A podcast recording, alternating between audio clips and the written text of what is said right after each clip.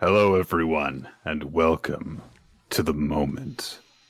The decisive clash between. I'm just thinking about that song. I'm just thinking about that song. That's such a great, that's such a great riff. it really is. I'm sorry, I didn't mean to, Uh, the, to throw off the the cadence. No, it's okay. It's okay. I was making this up as I went along, and clearly I did not have the clutch concentration skills to carry through with it. So we're just going to stop doing it Could that be a sign of what is to come? This is where If I'm like, just going to get easily distracted by every single possible thing. this is like in our uh Linkin Park My Way music montage hype package video. Uh, halfway through, it's you being like, "Oh, I've gotten distracted and lost my cadence," and then it comes in with like a like a TV image of me like Nick's Nick always loses his cadence during the biggest, most important times, and this this is as big as they come. I wonder if he's gonna have it. Yeah, that's why I never became a professional athlete. Yeah. that was the only deciding factor. Otherwise, you were Michael Jordan esque in every sport. Badminton, yep. Which, which uh, in some cases is bad, but Yeah. no, you were you were a compulsive gambler and potential liar in every sport. The power walking community is like, we can't afford you doing this. We don't have a professional circuit. It's just the Olympics. Oh god, guys, uh, we have some lovely manga to talk about with you today. Uh, but also there is a pizza on the line, and I will run through any of you who try to get in my way as I try and claim it, uh, as I rightfully deserve to.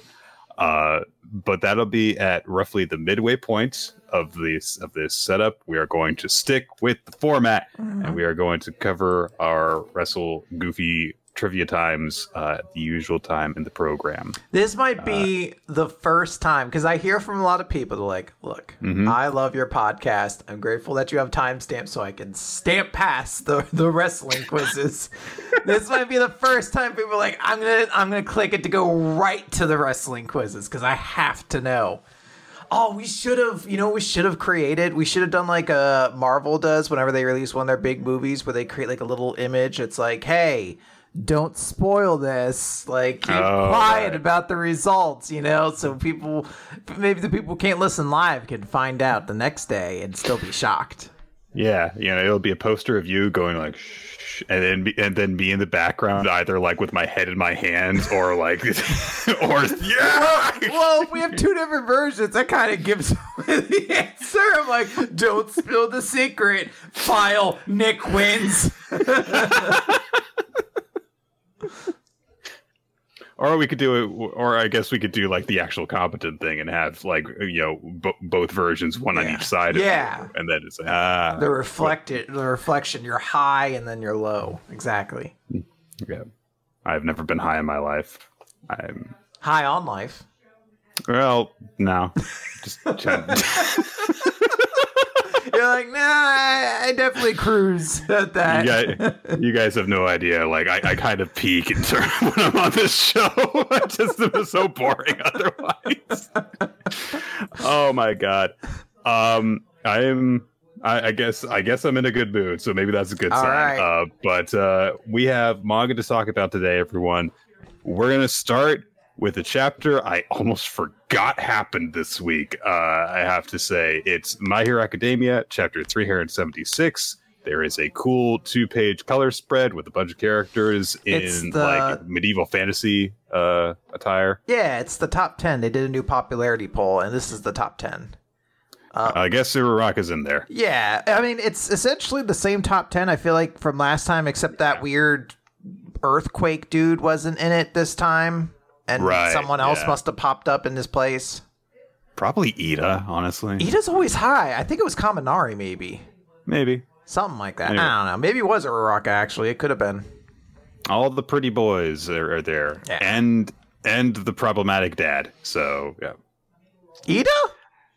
Yeah, you didn't know about that. He's been he's he's been keeping that a secret Oh, from everyone. you haven't seen his Twitter account. Oh, well, you're in for some surprises.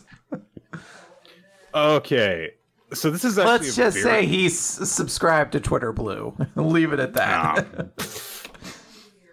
God, that truly has become the perfect way to find if you should block somebody. If oh, you see the check mark, you click in, they're like subscribe. Hang on, to you. You're like gone, never again. It's like I've never heard of this person. Let me click on their name. Oh, legacy verified. There okay, okay.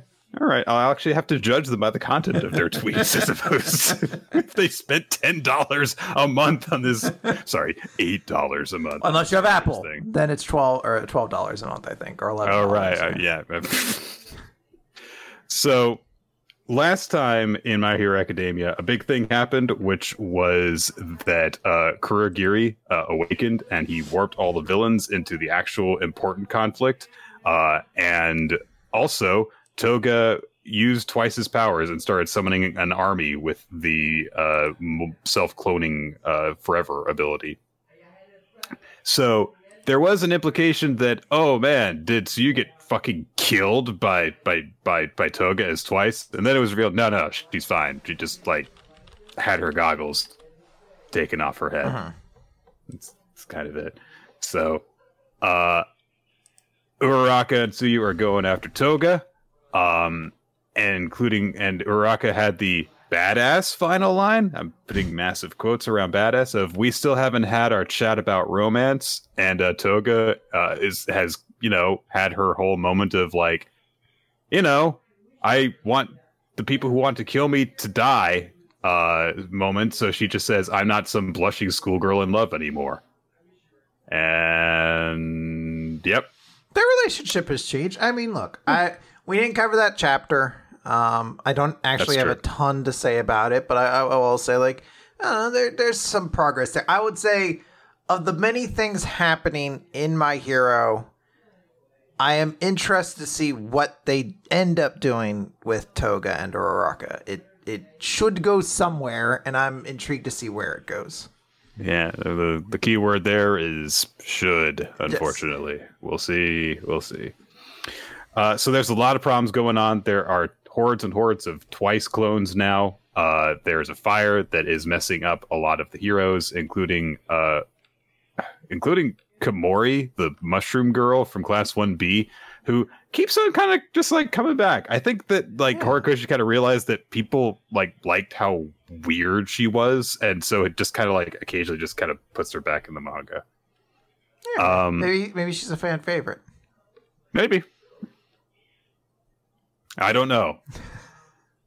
I don't either. I'm guessing. I, I saw the yeah. character popularity poll. I believe the second most popular character was Jiro, as she should be. Yeah, that's why she's in the uh, you know in the in the in the in, the, in this two page spread there, right? Yeah, right. That's yeah, why she lost there. her ear. that gets brought up in this in this chapter. Uh, shortly afterwards, uh, Uraraka and run into Tokoyami and Jiro, and uh, they were they're like, "Oh my God, Jiro, your ear!" And she's like, uh, "I count myself lucky that this is all the demon lord took from me," which is the way that someone who's lost their ear talks. So, yeah, the, the way someone in that fight would respond, they're like, "Yeah, it could have been a lot worse. I'll be real." well, and in particular, this is all the demon lord took from me, as opposed to, "Yeah, I got kind of fucked up." Yeah. Um, It's a polite way of saying like it hurts, bitch, but it would hurt a lot more if I was dead. So you know. Yeah, yeah pretty much. So uh, they're they just kind of observe like, wow, this is really really bad. We can't even get close enough to help out because the fire is so intense, uh, and uh, our, our strategy has basically failed because all the villains that we separated out on purpose have been brought back together. We're screwed. Uh, Endeavor recognizes that Dabi has copied Shoto's uh, ability, uh, and he demands to know what what his son has done to his other son. Uh, and Toya just kind of starts going on about how, like, well, I mean, I'm not gonna get to have my big moment the way I wanted to anymore, but I'm just going to kill as much that you love as I possibly can on my way out, essentially. Which, yeah, that sounds sure. about right yep. for him. Yeah. Uh, weirdly, weirdly, quote unquote, sexy, all for one. Uh, talks about how smart he is. Every uh, time this guy shows up, I'm like, who is this just dude hanging around all these shots, and I'm like, oh wait, this is the this is the big antagonist of this series. Like there was like a group shot like in last chapter of like you know split panels of everybody there, and I was like, who's this like normal ass dude that's there? And I'm like, oh right, the big bad guy, the demon lord. Uh, he talks about how he has his ooh, his chain of events that he can foresee, and now everything is going in his favor. And look at me, I'm so smart because things were lucky for me. Uh, and uh, now he's like, all right, yeah, I'm just gonna keep on following the way that things are rolling right now, and I'm gonna get myself to Tomura so that I can basically clinch this battle and have my reincarnation basically win. Mm-hmm. Um, he as he goes away from Hawks uh, Hawks uh, is like, "You sure seem in an awful hurry, pal." Yeah, yeah, okay, but uh, he says, "Don't don't you have faith in Shigaraki?" And All for One says, "Well, in the truest sense, that body is not yet complete. There's a version why this version of me is still essential." So, I mean, you didn't have to tell him that, but I guess you just like hearing yourself talk. Yeah. So that's fine, I guess. Yeah. My dude just likes to gab. He's like, I should start up a podcast. Like, I really like to talk. I could get guests. I know people. Like, I could just have people on and we could just shoot the shit. And Hawks is like, ah, a lot of people just do that already. You kind of need like a really niche do. for your podcast. Yeah. It's like, no, like, no, no.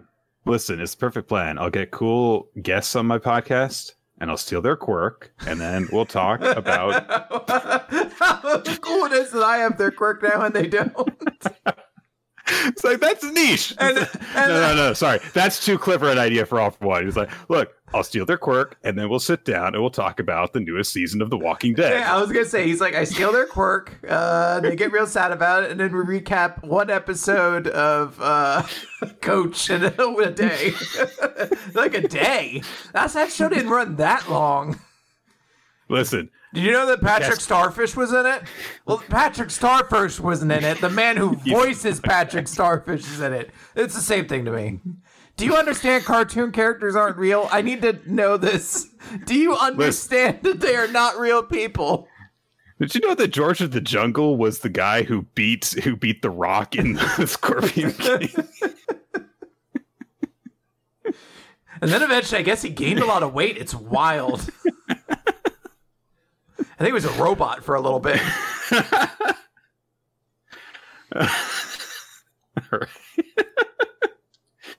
okay, so um Hawks basically tries to just like take command of the situation in the Endeavor fight and say, "Hey, look, our plan is completely busted now. Our, our allies can't support us because of this ridiculous heat. You've got to stop Toya." And All for One starts being like, "Oh, what a cruel command for him! But as you can see, you abandon him." And Hawk's just like, "Oh my God, shut up! you lost to the number one hero before. Shut up! Shut up! You're not cool. You're not funny. You're not great. Shut up!" Sorry, that's me. That's me. He, he does like other stuff, um, yeah. but uh, yeah, Hawks um, says all that and Endeavor gets a weird kind of look in his face as he realizes that he has a duty to carry out, especially with with Toya right here. Yes. Interesting stuff. It's a short little chapter, but mm-hmm. um, you know, it still ended up being pretty fun. It is at least doing stuff we haven't seen recently, mm-hmm. and uh, yeah. All right, Nick. Let's talk about Undead Unluck number 141 face to face. Uh, I was gonna sing that song face to face, but I forgot all the way it goes. So never mind. Uh, mm. We open with Gina, who has used her unchange against Autumn, and she's like, "I won't let you change anything I hold dear. That's what my unchange is." Fucking rips it in half, basically. Actually, there's like a big emotional montage in the middle, but there is, uh, where she's just like, "Yeah, I can do this. I can fight." Thinking of Fuko about how she was like, You cared for me, and thinking back to the scene of her crying after about how she's like, We have to change this organization so that people don't have to suffer like Miss Gina did. And she's like, And you kept doing it all for my sake. So she makes her big hat sword thing. And she's like, Boom, any rule that dares to try is going to feel the change from my unchange. Takes makes her sword, slashes Autumn right in half. Uh, and they're like, holy shit, that is wild what you can do. Yep. Uh, and uh, yeah, and she like splits the clouds with it and stuff. Yeah, it leaves cool. like a big crater. Uh, captures Autumn, and then Fuko starts to come out of uh, the like the little book she was turned into, and she's like, "Oh, I'm back. Does that mean Autumn?" And before she can finish it, we get one of the best reaction panels I think in Undead history, as Gina tackles into Fuko and is just briefed. Uh, it's a uh, a great uh, facial image from her.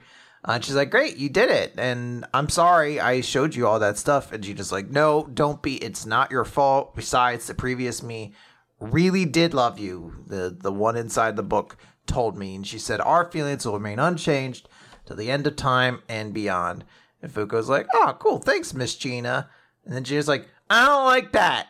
That was like the past me, and this is the current me, right? So I think you should just call me Gina." Aww. Uh, and then we get the little narration that's like January 9th, 1999, Operation uh, Metamorphol succeeds, essentially. And we cut over to base, and we see Gina has uh, uh, basically taken a little bit of inspiration from her her uh, prior self, and she's now kind of tied the coat around her waist and given herself a bit of a, a youthful kind of fun appearance now. And she's like, "Yep, I just did a little way of copycatting. It's my way of paying my respects." Uh, and then they they talk about the soul orb thing that Fuko used, and it's like, "Oh yeah, what do you what do you want to do with it?" And she's like, "Oh, there's just something I want to try." She walks in on Nico and Ichiko, who are having their fights as they usually do, where he's just like, take a damn break, you're getting in my way, like, fuck you, I'm gonna die anyway, so, like, just let me work, basically. And Fuko's like, oh, perfect timing.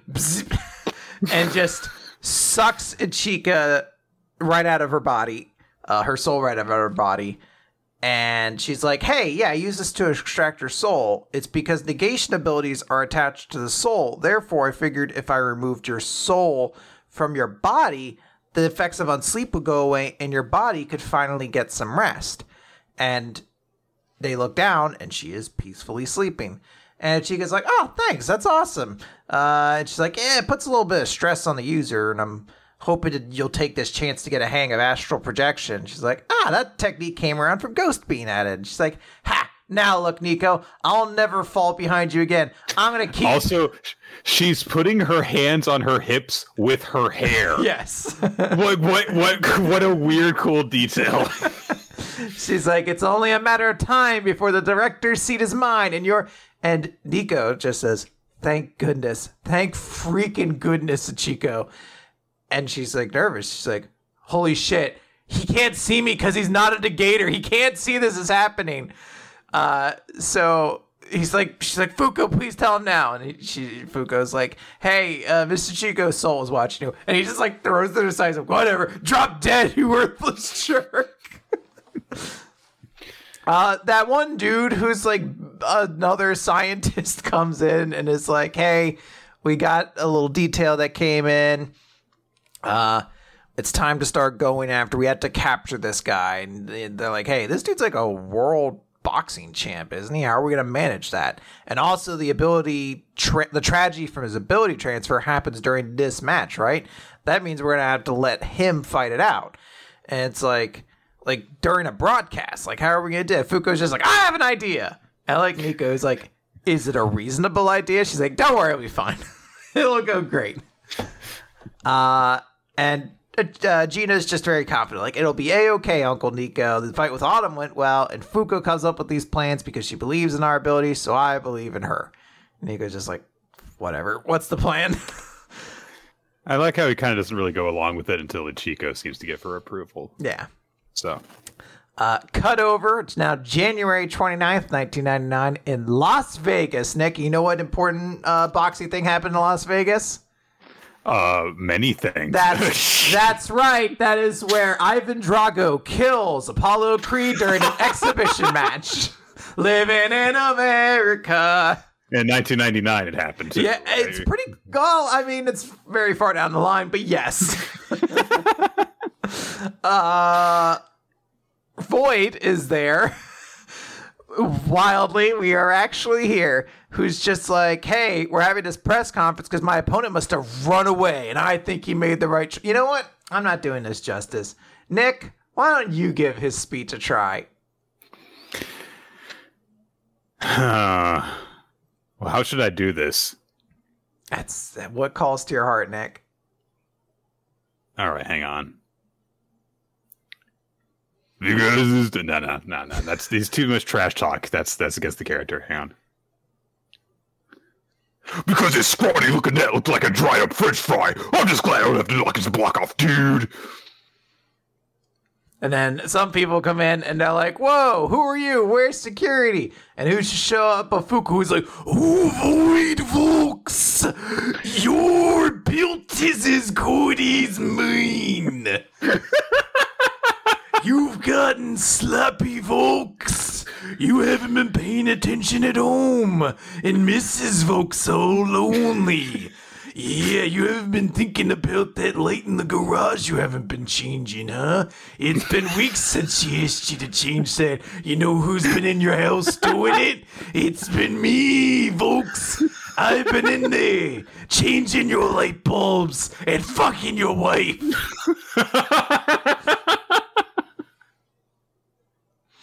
oh, oh, the implication. You really stopped being coy right at the end there. Uh, so Fuko has apparently uh, found a way to make an opening in the match so that she'll challenge Volksman. I have to assume some absolute insanity is about to happen.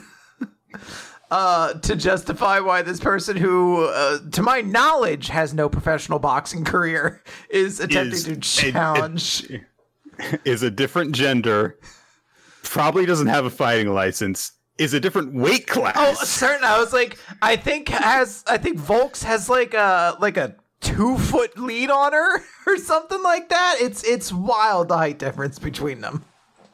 Yeah, I'm glad that nobody immediately is is is like, oh, what a great fight that is. It's just like, oh, this is a weird thing that's happening at this event. They're just taking yeah. pictures. Like it. Uh, and I do like the chapter ends with Nico being like, "Still think we should have trusted her," and Gina's just like, "Uh, maybe." I, It'll be fine. Yeah, I do love the comedy of these guys all interacting oh, yeah. with each other.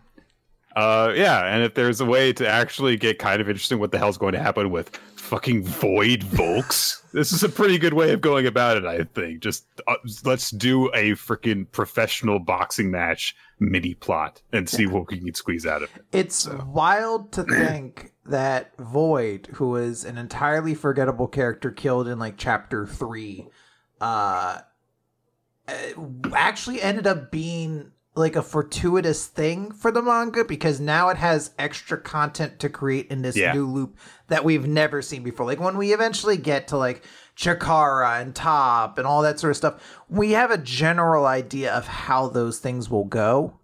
Uh, whereas here, it's like, oh, I have no idea what we're about to do. Yeah, it's almost like getting like a spin-off manga about the unimportant characters within the actual main plot line. Yeah, it's good stuff. All right let's talk about Chainsaw Man. Chapter 115 High Schoolers These Days. Scared the living shit out of me. Yeah. Uh, That's the My Chemical Romance lyric. I want people to know I wasn't actively afraid of high schoolers. Oh, oh okay, okay. I thought you were talking about it's like no high schoolers. Uh, it's no, it's scary like scary time, scary time. They had yeah. some song where they're like, High schoolers share the living uh, shit out of me. It's it's teenagers. Oh, teenagers I thought it was high. Schoolers. Well, high schoolers are teenagers. Let's not nickel and dime me, even though the entire Generally premise speaking. of my reference was wrong. Semantics, Nick. Jesus. now you're just uh, embarrassing both of us. At least it still fits the cadence. Yeah, that's high why schoolers thought... share. Yeah, yeah, yeah. Uh, Asa is pretty goddamn miserable. Uh, she is hanging out, uh, just lying in the middle of the endless hallway in the aquarium, and she says, "Like this is this is hell." The hallway goes on endlessly. The hands on the clock don't move. You can't flush the toilets, and the fish started rotting in their tanks yesterday. Oh boy, brutal. Uh, so at that point, so, they would have had to have been in here for like days, right? Or just flip that. I don't remember the Eternity arc from the first Chainsaw Man. I've like for whatever reason that's it out of my head. I think that they were in there for like a couple of weeks, uh, and I guess if the fish aren't being fed, then they would starve. Oh, they would die almost. I, yeah, so that's why I assume it'd be a couple days though. Yeah. be at least a few days, probably. Uh, so the president of the student council slash devil hunting club is just just giant sign over his head like I'm going to die now. I I suck ass. He's just the only person who is near Asa right now, and he says, "We'd have escaped right by now if you hadn't broken that cell phone." And Asa, I am so proud of her, is so far beyond feeling guilt uh, by this point that she's just like, "You're a chainsaw man. Well, why don't you do something?" And the guy's like, "What do you mean I'm chainsaw man?" It's like you, you've got the starter cord on your chest. He says, "Oh, that." Yeah, yeah, it's a uh, that's a surgical implant. I love it. Like Asa's like, what? What? so yeah, see, I, I'm I was I'm the president of the Chainsaw Man Society's high school chapter. Which is such a weird thing. I was a runner up in the Chainsaw Man quiz show contest. Runner up, by the way, not winner. Yeah. So he's he's a real big Chainsaw fan man fan. If he's a Chainsaw fan man. Uh owner of every piece of Chainsaw Man merchandise. I can't blame you for thinking I was him. Those have nothing to do with being Chainsaw Man. What the fuck are you talking about? It's like, what about that time where you opened your chest and were like, "Hey, I'm Chainsaw I'm Man." Chainsaw Man. so also, She's, also he's B is like, like, you must have thought I was Chainsaw Man from all the Chainsaw Man T-shirts I had. you must have thought I was Chainsaw Man from the time I showed you the Chainsaw Man thing and said I'm Chainsaw Man. She's like, no, it was because I heard you got second place in the trivia contest about Chainsaw Man. God damn it. So Asa just says, So you're not Chainsaw Man? And he starts laughing and he says, Well, if I were Chainsaw Man, we would have broken out of this hellhole in no time. And he just starts laughing and laughing. And then he starts clearly breaking down. He's like, Save me, Chainsaw Man! uh, he's like crying while laughing. Everyone's doing fine. They're all dealing with slowly starving to death and an escapeless place outside of time and space just fine honestly, the person coping the best with it is fucking Denji. Yeah. Because of course he is. He's, he's doing great. He's living his dream right now. Well, not. He's Yeah. not. He's like, but he's like, what am I gonna do? Yeah, well, he's not going stir crazy seemingly yet. Uh Yoshida says, "All right, hey, A man hey, changes after he eats the love of his life. yeah, you get steeled by those experiences. uh, your metal gets tested. Yeah." Yoshida says to him, "Hey, that's your cue, there, Chainsaw Man. You gotta do something." And Denji looks at him for a second in a, I'm not sure if you actually want me to seriously answer that kind of way. And but they says, "I mean, look, the la- I killed the devil the last time because he actually, you know, came after us. But this time he's hiding. I, I can't. Uh, there. What, am- what am I gonna do? Can't you do something?" And Yoshida reveals that he has a flip phone as well. And he decides to kind of hold it like L, which Yeah. is kind of weird. Uh, and Denji's like, "Wait, you've got one?" But Yoshida says, "Well, even if we have a signal, we can't actually get a call out of here. It's been probably over three days, and if help hasn't arrived, I'm guessing that time inside the aquarium has stopped. Uh, which makes so that makes sense. Like, yes, even if you have a signal to contact someone outside, time is running differently for you, so you can't communicate with anyone. Uh, and uh, the other members of the of the Devil Hunters Club are kind of showing different levels of going a bit of going of getting a bit of cabin fever. Um, the big eye patch guy is like shadow boxing, which is honestly the most normal that any of the Yeah. three of them are acting. The cowardly one is licking the glass on one of the tanks, so they're doing fine. That they're doing just great. They're gonna get out of this and be a okay. Yep.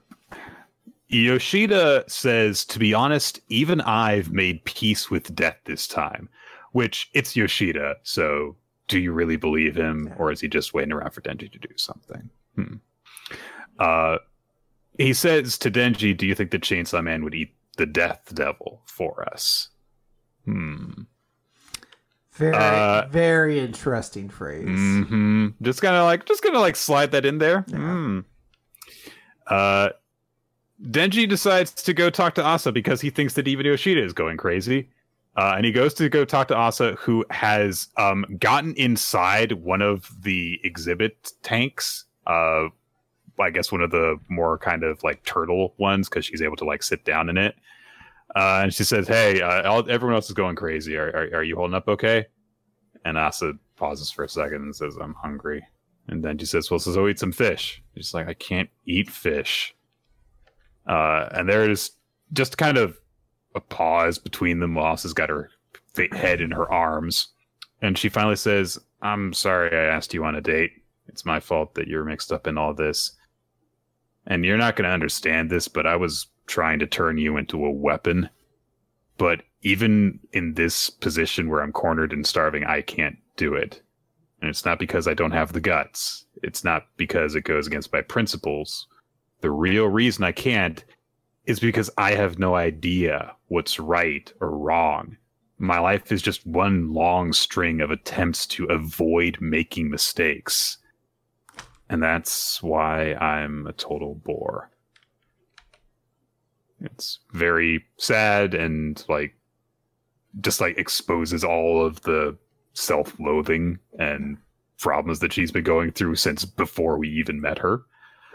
Uh, and she tells all this to Denji, who doesn't hear it because of a combination of he's doing something else, probably walking around to like the back of the exhibit, and also because she's got her head in her arms and is just yeah. talking into her arms really quietly. Because the next thing we see is Denji has sat down in the tank with Asa and he says, What are you muttering to yourself about? And she's shocked that he's there. And he's like, Hey, you can't eat fish, right?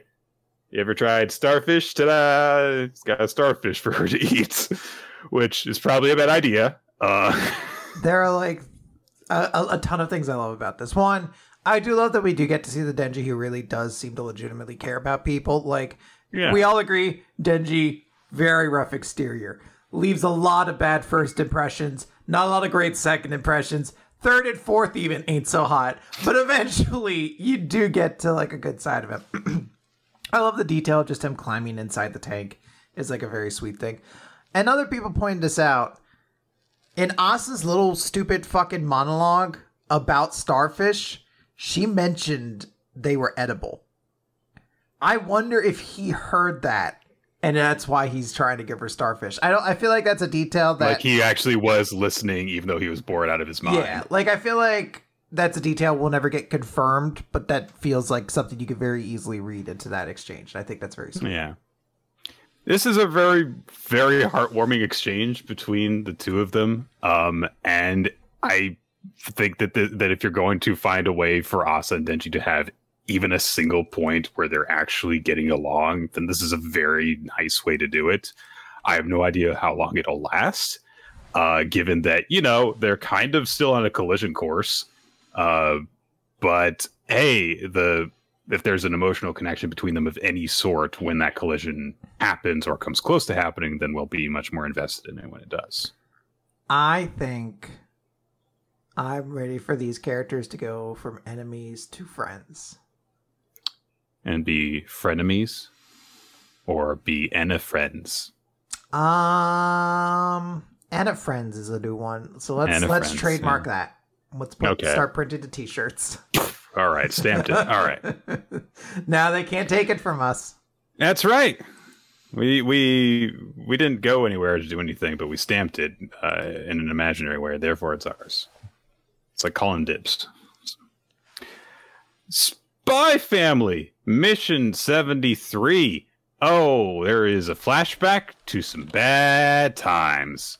Uh, turns out that uh, the guy who is running this uh, kidnapping operation had a daughter, uh, and she was taking part in the peaceful demonstrations uh, that were, you know, that the government against the government and stuff. And uh, she got fucking killed. Uh, and that's why he has kind of joined this this movement that is going against them. So uh, yeah, Billy sees like the corpse of his teenage daughter and decides that uh, he needs to do something about it. There's automatic. There is, as we come to find out, seemingly more going on about the uh, uh, the circus that is not just what this guy is telling him because you know he doesn't actually know for certain what happened with his daughter. But yeah. Anya's on the bus. It's night. Uh, and they're still keeping watch over all the kids. Uh, the guy who is actually driving the hijacked bus uh, says like, "Oh, shouldn't we try and get get Bruce moving with the second bus?" And they're like, "No, no, we're trying to avoid radio contact. His hostages are our trump card now." Oh, the government has found out about it, uh, and Yuri and a team of people move in and freaking tear gas them and beat them up. Uh, and uh, Yuri gets shot in the shoulder during it, and uh, he kicks the guy who got him in the stomach, uh, and gets to be cool for about one page before going ah because you know he's he's no longer high on adrenaline, See, so he got he got shot. I preferred the scene where he got shot. I thought that was his best character moment when he got shot and writhed around in pain. And uh, my least favorite part of the chapter is when people started attending to his injury. I thought that was a real low point of the chapter. Wasn't a big fan of it. That sucked. Uh, no, don't show him empathy. No. No. Uh, the kind of creepy looking uh, government guy who, who is trying to, you know, take over the operation from the police uh, gets permission to take things over from the police. And he immediately gets on a megaphone and talks to Billy and the others and says, All your comrades from the other bus are fucking dead. We're going to kill you unless you free the children. Okay, cool. Bye. Uh, he also tells them they have until dawn. Uh, and the of, of course the uh, terrorists start to freak out about this. Um, one of them turns to Billy and is like, "What would your daughter say if she saw you like this? We're not going to surrender." And then the guy is like, "Billy's shaken now. He's no good to us. We can't count on him. So I'll be the one to do it." I'll blow up the bus and all the hostages with it. And Anya reads his mind, knows this is going to happen, and she like, oh, this is bad. She's he's actually going to blow us up. Uh, a strike force uh starts to approach the bus, and everyone's like, wait, wait a minute. I thought you said they had until dawn. He's like, no, no, no, no, no.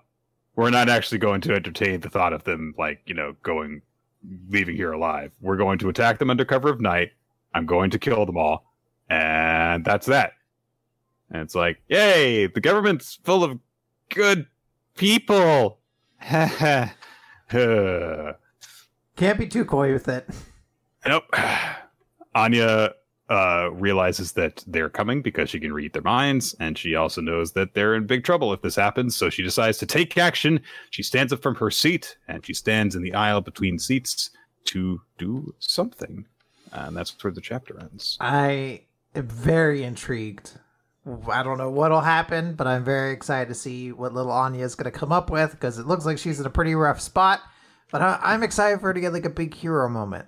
Uh, yeah, we've, we've, kind of established like Yor and Loid aren't here to save the day. Uh, we now know what uh, uh, Yuri's involvement was going is going to be, and it's not to fix everything. So, right, I'm I'm curious to see. It looks like this is something that Anya has to get herself out of, and I'm I'm very excited to see what they do. Yeah, that seems to be what the setup is uh, leading us towards, and yeah, uh, let's see how them Duke boys get out of this one. So, yes. Uh, now, Nick, I have some good news and some bad news for you. Uh, the bad news is we had to wait a little bit longer to get to the PvP wrestler game because we had to talk about Eden Zero. The okay. good news is we've already read this chapter, so it'll be quick. Yeah. uh, it's the first chapter all over again, except they remember their memories halfway through in a montage of a bunch of scenes of them interacting, including many like set like like a scene of uh Shiki looking at her crotch and I'm like, cool, what wonderful memories we've shared together. There's it's weird because you start off with the early memories that they have, and then you go to some of the adventure ones, and then it's to be like, oh, just stupid, goofy ones that have nothing to do with like their actual relationship, but that are kind of memorable because it was Eden Zero being stupid. And then there are some like much more romantic-y, ship teasy kind of moments between them. Uh, and I, in a way, I could kind of appreciate that. Honestly, if it went on like a little bit longer and you actually had a chance to kind of see like the different sides of their relationship and then as it grew much more intimate and meaningful as it got close to them just rejoining us in the present but I don't know. The fact that there's just that moment of Shiki staring at, at, Rebecca's crotch, and then it's immediately followed up with that time they were in the VR program and Shiki had a giant body and, and was in a Speedo, uh, just kind of uh, sticks with you a little bit too long uh, before you come out of it. I mean, and it's uh, stupid. The real problem is that they've been separated for all of 60% of one chapter. like, one it's chapter. not like we've been waiting. Like, there will eventually be these similar emotions when Fuko does meet up with Andy. It's been established they've separated intentionally, uh, and then she had an opportunity to know where he is, and she's like, "No, we stuck to our things." There's going to be emotion when presumably months and months have passed. Uh, whereas here, it's just like, I don't know. Last week they were talking, so I'm not like, "Oh my god, they're together again." It's just kind of like, all right. Yeah. So that's it. Uh, that said, that's what I've come to expect from Eden Zero. That's so. true. Well, Nick, one of I'm not gonna tell you if it's the winner, but I will say one of our more popular entries in our uh, our poll was for Fairy Tail 100 Year Quest. So you could potentially, if you lose this bet, be reading a lot more Hiro.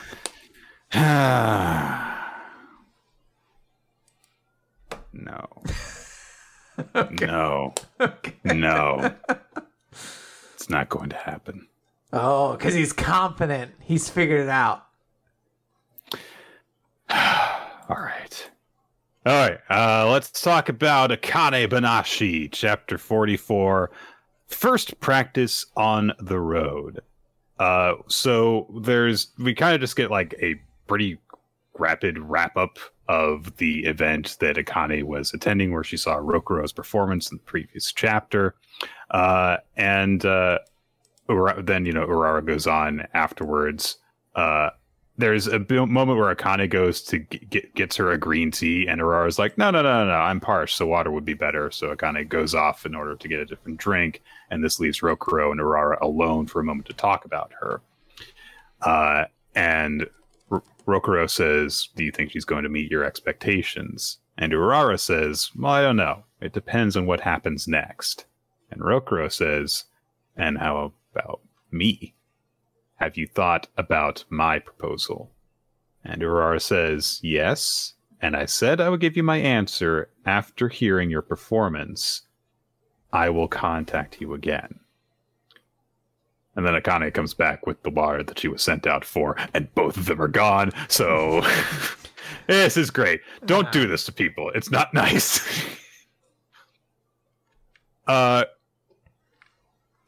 the uh, journalist that uh, I kind of got a chance to talk to uh, previously uh, just says like, "Oh yeah, she she went back to the changing room." Uh, and Akane is like, "All right, thanks." And he, she turns to go away, and he's and he and he stops her. Is like, "Oh, uh, uh, uh, I'm gonna go to that Rokumekai that you're gonna be at. So so good luck." Uh, but when she leaves, he thinks to himself, "You know, I I I listened in when she talked about her past uh, with Arakawa that day. So if I apologize to her for like snooping on the conversation, that's only going to make me feel better about it. If I'm going to write an article about her story, I should only do it after she tells me herself, and I'll stick to that principle. I'm in your corner, Akane Arakawa. There you go. He's turned around. He's not a dickhead anymore it's a nice moment and it's nice to just to have a moment of like i'm a journalist and i have journalistic integrity. I was not told i was not told something with you know with permission to print it so i'm not going to screw over this 15 year old girl any further than i already have. She's 18 isn't she? No. She's like 16 so. I'm pretty sure she's older than that. She was graduating high school. I don't think she's 18 yet. I think she's getting there though. Okay. I forget. I forget. I'm not gonna I'm not gonna. I'm not gonna pull myself to that. Uh, so. No pizza bet, Nick. It's happening. Nope. Nope. Nope. Nope. Uh, Akane has got renewed confidence, and she's you know feels like she's got her sense of direction again. Uh, and so she goes to Urara, uh, who says, "Yep, we're going to practice the story starting tomorrow, so prepare yourself." And Akane's like, "Yeah, I'll be ready." they meet the next day um, at a karaoke studio. A very, very nice one. I was gonna say that I really An just obscenely nice one. I one. just thought it was her fucking living room, bro. How fucking I nice thought it that was, too. uh, I mean, like karaoke halls, like in, J- in Japan, can be fancy. This is a fucking fancy karaoke. It hall. has vases in it. Yeah. Like, what, and mirrors. Like, what is this shit?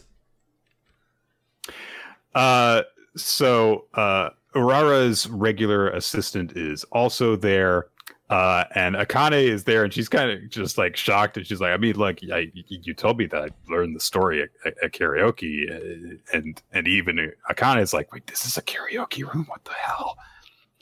Um, but she also says, "I thought you know you were kind of supposed to learn your master's stories at at their home." Uh, and Urara's assistant says, well, actually, it's often that you learn backstage or at a Rakugo Federation practice space. It's uh, probably rarer to learn at home. But, you know, Akane's background in Rakugo is not typical. So, uh, the assistant also pulls out a phone, uh, which Akane is like, what's that for? She's like, oh, I'm going to record the audio you know it's it's it's an oral tradition so there's like there's no official script to it and so the student's supposed to hear the teacher perform and learn it that way but it's kind of hard to memorize a story you've heard on the spot so we record it with our smartphones or an audio recorder. Wait have, have you never been taught a story before? And the guy's like no no no i've been taught stories before. I just you know i've I've, I've been learning it since before i ever actually had a phone so it never occurred to me to to do that. Um so that they established all that and then it's time for Akane to, you know, learn the story from Urara.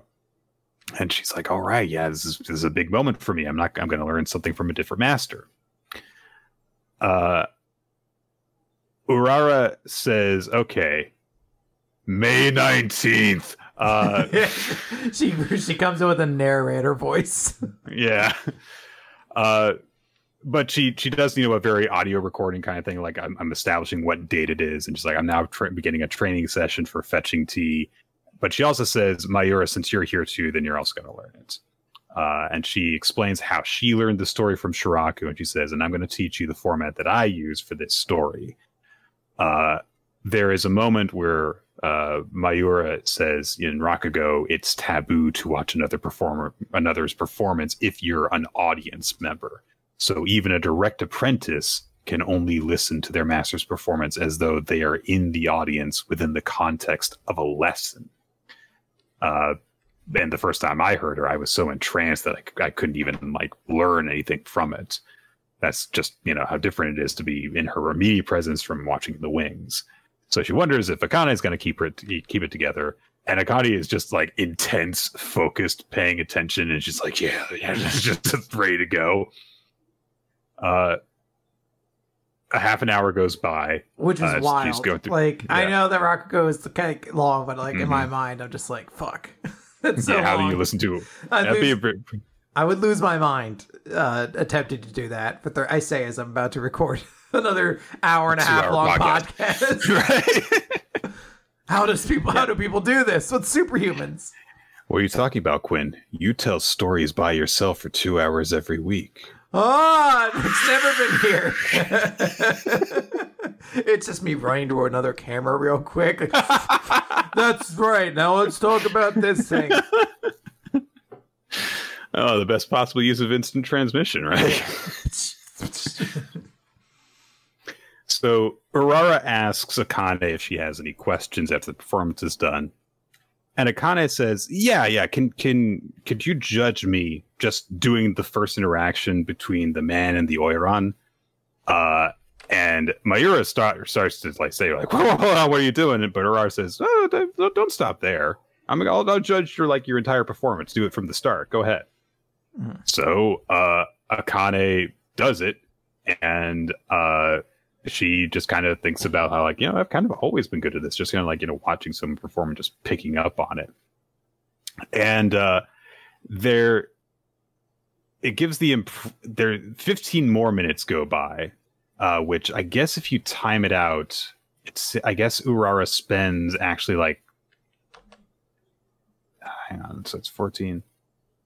I mean, I guess we don't know how long Urara spends actually giving the backstory of the story before getting to the performance, mm. but it does kind of seem like Akane spends less time on the performance than she does because it's only about 15 more minutes before hers finishes. Well, she's not completely finished. She she gets interrupted mid-story.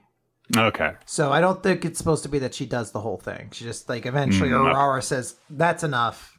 Yeah. I, I, I got what I needed. Yeah.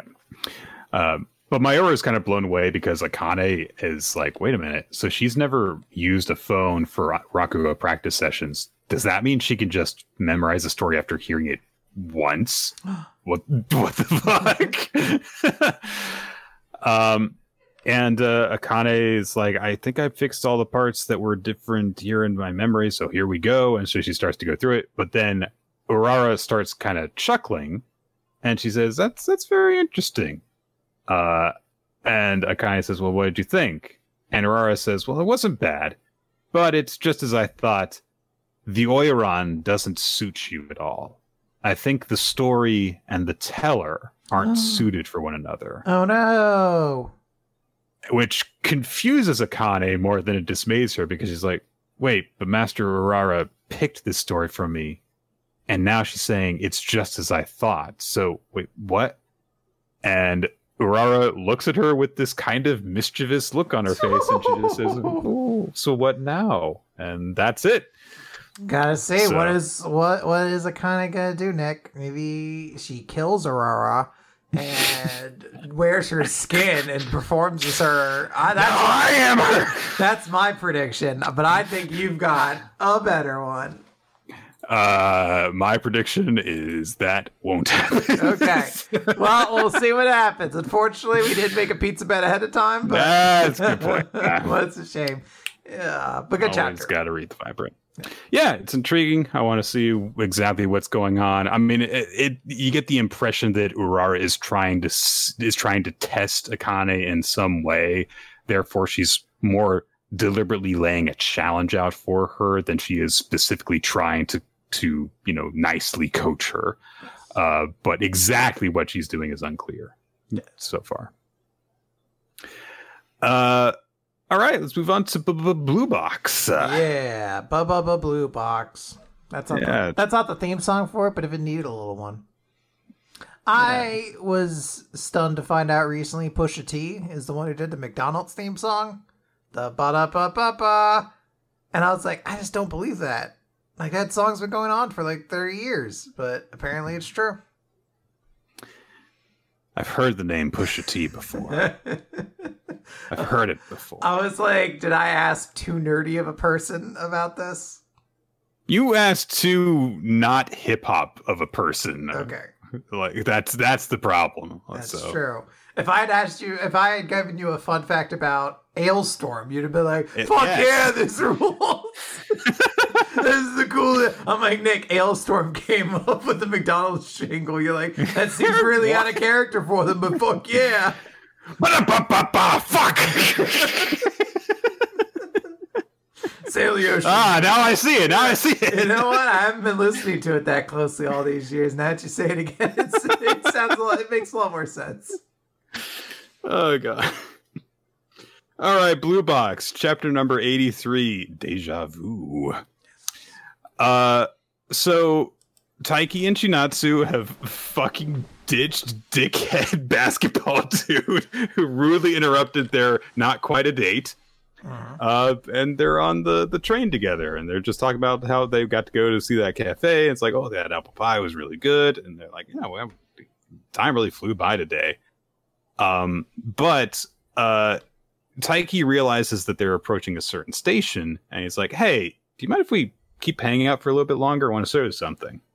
Um, and uh, he takes her. He wants to take her to a place, and uh, once he leads her to it, it's just kind of this v- viewing area that has a beautiful view of the city. And she's, you know, initially stunned by it and saying, "Oh man, this is beautiful." it feels like time's passing so slowly. And Taiki's, of course, just looking at Chinatsu, going, "I wish time would stop. I don't. I don't want this moment to ever end."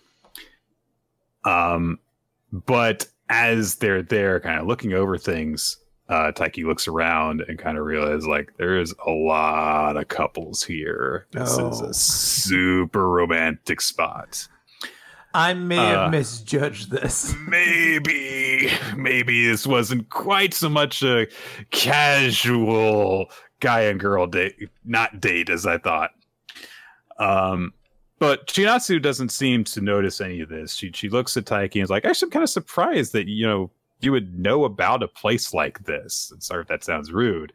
And Taiki just thinks to himself, "I started researching places that we could go to so hard when I knew that we were going to go out." Well, he doesn't say that. He thinks yeah, that. he thinks that. Yeah, and she just that. continues her her line. Yeah, she's like, "Oh, have you been here with someone else before?" No, no, no I never, one. I never heard this. I didn't kiss her. Off. Pushes her off the side and runs. You're like Taiki, my guy. You need to really work on your, your panic when, when someone confronts you about anything. Um, but Chinatsu says, "Yeah, it's my first time being here too." Um, and you know, up until now, I always thought that just hanging out like this was kind of like slacking off. Uh, and uh, then Taiki just kind of has this like, oh, look to him. So we pick up with the conversation that was at the very end of the previous chapter that Nagisa was having with her classmates about Yumeka, uh, who was her and Chinatsu's uh, teammate. And she says, Yeah, yeah. So if you weren't at AMA uh, until high school, you wouldn't know her. Yumeka had this absurd practice regimen, and her attitude was fucking awful. But she was also insanely brilliant at basketball. She was our MVP in junior high, and Chinatsu in particular was super super tight with her. They were they were perfectly in sync. They were in Pee Wee basketball together. They were always together. But then all of a sudden she just quit basketball when she got to high school. And without telling anybody about it, she just left the school. She gave up basketball. Chinatsu sneezes because someone's talking about her. Uh, and uh, Taiki immediately is like, "Oh man, you can't catch a cold. Are, are, are you okay? Oh, put put this over your shoulders." And it's like, "Oh yeah, they just bought a jersey for him, so he's like, eh, it's, it's, it's it's fresh, so you could use it as a windbreaker. And I, I oh, and I've got heat packs. My mom made sure to pack them, and and and Chinatsu just kind of smiles at him. she's uh, put on the jacket already. She's just yeah, she's, she's put it on. Yeah. she's warm and cozy and stuff. And Taiki's like, why why are you smiling at me? And she says, I'm just having deja vu because like way back in the first chapter like the same thing happened uh, yeah. between them where he was concerned about her health and it's like oh here wear this. And he just you know taiki's now self-conscious about that like oh you must have been like creeped out you know just some stranger some younger guy just offering you stuff and making you wear his scarf. And Chinatsu says like i mean i was shocked. Yes that was surprising. But i didn't think you were a creep and because even though we had never spoken, I still saw you every day. So I knew you were honest and diligent. And I figured you must be an upstanding guy. I like that the the scenic breeze passes by at that exact moment for her as well. Yeah. She's standing in front of glass, uh, Nick. Where did that wind come from? Is my question. She's magic, okay? And uh, so she's, you know, holding the, the jacket around herself. Uh, she looks at, at Taiki and she says, Next time, what will you have for me? Which has got to be like, Taiki must be like, Oh my God, this is the greatest moment of my life. Um, Till he gets home and he's like, Fuck, what do I get her next time? What do I do? Put on my pants, put them on, wear my shoes. Wear my nose ring. Just rips it out of his face. the extra cartilage will keep you warm. Um, but they're just kind of quiet between each other for a minute. And Taiki says, I don't have anything I can give you, but there is something I want to tell you, Chinatsu senpai. what is he gonna say? oh, someone's here. It's a long haired girl. holding hands with the with the guy with glasses, and she says, Yeah, "Natsu." dude, the lead character from Persona Five. That's Joker. If you say so. Sure. Uh, and Chinatsu recognized her immediately. It's Yumeka, who we have very, very rapidly about like, oh, who is this person? Here, here's who it is and stuff. But here she is now. Um, and Taiki I, either recognizes her or recognizes the name that Chinatsu says. Uh, but before he can really think about it, Yumeka approaches the two of them and says, "Oh, so little Natsu got herself a boyfriend." And Taiki's like, "I'm not her boyfriend." It's like, "Huh? Wait, wow, you're the the girl who never cared about anything but basketball. You actually found love. Guess that means you gave up on dominating the basketball world." Ooh. And she has this like mocking smile on her face that's very off-putting. Yeah, I mean, she Uh, definitely gives off strong, like, wild bitch energy. I don't know, but Yeah. there's a better way I could probably phrase it than calling a child a bitch, but I don't know. She just has, like, I'm here to stir shit and enjoy every fucking second of it energy right now. Yeah. Uh, Chinatsu just looks shocked. Uh, that, that's kind of it. Uh, so that's our chapter. Things are gonna get stirred up, definitely. Uh, interrupting our very heartwarming little date that the, that our heroes were going on. But uh, it might be interesting to see this idea of like you know personal attachment versus you know personal accomplishment. Uh, what's kind of compromises and inabilities to compromise go along with those two conflicting ideas. Can you dedicate yourself to an activity while also dedicating yourself to a person? That seems to be the big idea that's been uh, being built up recently. Indeed. All right, Nick. Morg, morg, morg, morg, morg, morg, morg, morg, morg. morg, morg. So, uh, the Cassetet Quartet, Chapter 6 of Cipher Academy Cypher Soldiers Value Being Rough and Ready. what, what is this? Uh, so the teacher gives them a puzzle, which is the word question written backwards and very strangely. And so Iroha can't figure it out to begin with. He can tell, like, wait, does that that looks like an EUQ? So so she said Noitsuk. So is that a palindrome that means question? Uh and then Toshisai says, "Well, it's it, it read backwards. The word is question, which is very obvious, Uh, by the way." I was gonna say she says a lot more condescendingly, which is read backwards. It is question. Even a complete idiot could see that, and I, I, right. I just need her. I need to find out she has like a dragon thing or something like that to complete the full Seto Kaiba like resurrection of this character. Oh, well, now we know what the voice for her. Got it. Yeah. Cool. Uh, um. So, well, we also find out that there there is like a canonization of something that happened in the last chapter that she said, which oh, is for that uh, she- sorry, just for when we do uh WMR lives Cipher Academy every chapter. Absolutely. okay. Absolutely.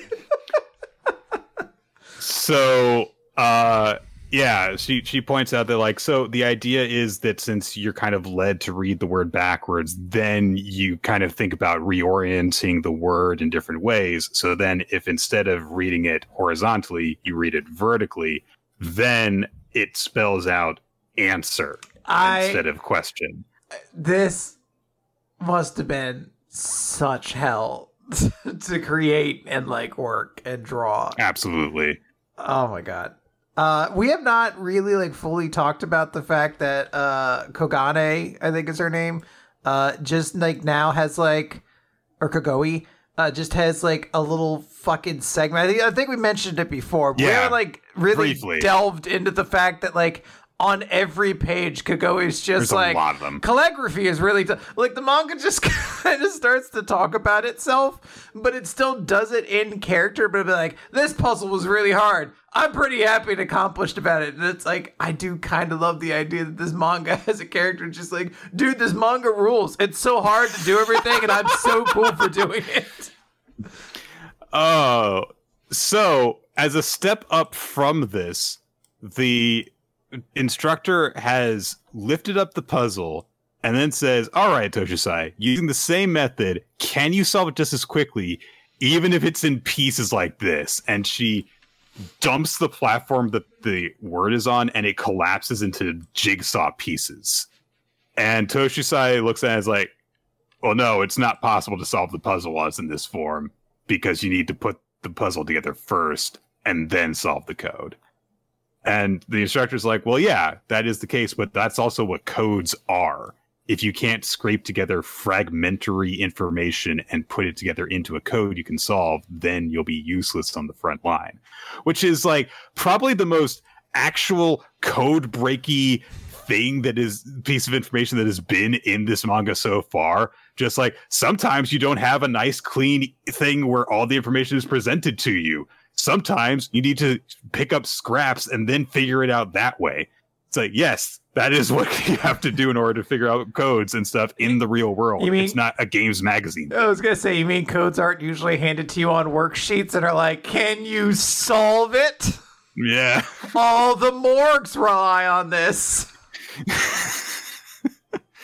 uh, so the instructor says each of you is going to have a jigsaw puzzle, and each one is different they all have a plain black background to try to so try your best to solve it if you could put the puzzle together. So they're like okay so we have to put the jigsaw together and that's it. So maybe we don't need to work in pairs then. And she said no no no no. Now you have a quartet to work with. And she just dumps another jigsaw on top of the previous jigsaw. And she's like yeah two jigsaws all mixed up. Now it's a team task right? And uh That's not how you mix up puzzle pieces, by the way. Right? Hey, come on, all the first ones are going to be at the bottom. Duh. Duh. So some of the students start to react to this, and Iroha and some of the others are, are realizing, like, oh man, like this doesn't just like arithmetic arithmetically make the, make it difficult more difficult. It's like exponentially more difficult because they're being mixed up this way. But um, the creepy uh the warlock person. I don't. Yeah. I like. I don't know what to say, but that character definitely plays a lor- warlock when they play. The yeah. Game. She points out, like, hey, so one of our one of our teams has three people in it. Don't they have an unfair advantage? Uh, and so the instructor's like, huh, yeah, okay. Let's put give him a third jigsaw puzzle. Just dumps another one on there. And was like, "What? No, it's bullshit." I just love the daggers stolen. I don't remember this character's name, so I'm just gonna call her Kaiba. Uh, that Kaiba is just like you, fucking bleeding heart piece of shit. So everyone puts their desks together in order to start working on their puzzles. And Iroha is like hovering around Toshusai saying, like, I'm so sorry. I'm so sorry. I'm so sorry. She's like, just shut up. Just shut up. Just shut up. I love uh, it. I love it. Silence. Like, oh, but it's because we please be quiet. Oh, but I made the shut up. I can't stand you. So she looks at Iroha and is like, Do you want to be told I'll kick your butt so hard that your back teeth will rattle? which is like all right. and then me? she's given, then she's given a little extra introductory panel catchphrase frequent use of slang involving the buttocks. I mean, she did say "kiss my ass" and "I'm gonna kick you in the butt," so maybe she does just have like a butt thing for for her quotes. Yeah, it's like, hey, it makes her more colorful. I like the like... idea. She finishes the puzzle. She's like, "Butt-tastic." she, she's like, I gotta keep to my gimmick, you know. I can't break kayfabe. so, um, the kind of gloomy girl uh, raises her hand while Toshusai is like, "God damn it! I thought this was gonna be easy. Uh, this sucks." Uh, but the the gloomy look girl says, "Hey, should I just quit? I look, I didn't really ask to be included in the group and you know maybe it just wasn't meant to be. And Toshusai starts to be like, fine, if you want to just like step out and get out of here. But Iroha's like, no, no, you can't quit. Like you're on the team because I wanted to be on you to be on the team. So no, don't don't leave. You can't leave. Don't. Uh, we'll get through this. Thanks to Toshusai-san. And Toshusai says, what the f- me? Come on. You, you talk a big game and then leave to me. Fuck you. but she admits to herself privately, like, if I want to be the, the leading private of the class, then it's not going to look good if I just abandon one of my classmates and cast her off. So, and that also includes this asshole too. so she's kind of stuck in this situation. Uh, but uh, after Iroha's pep talk, the gloomy looking girl rolls up her sleeves and is like, "All right, get behind me and get out of, get out of the way."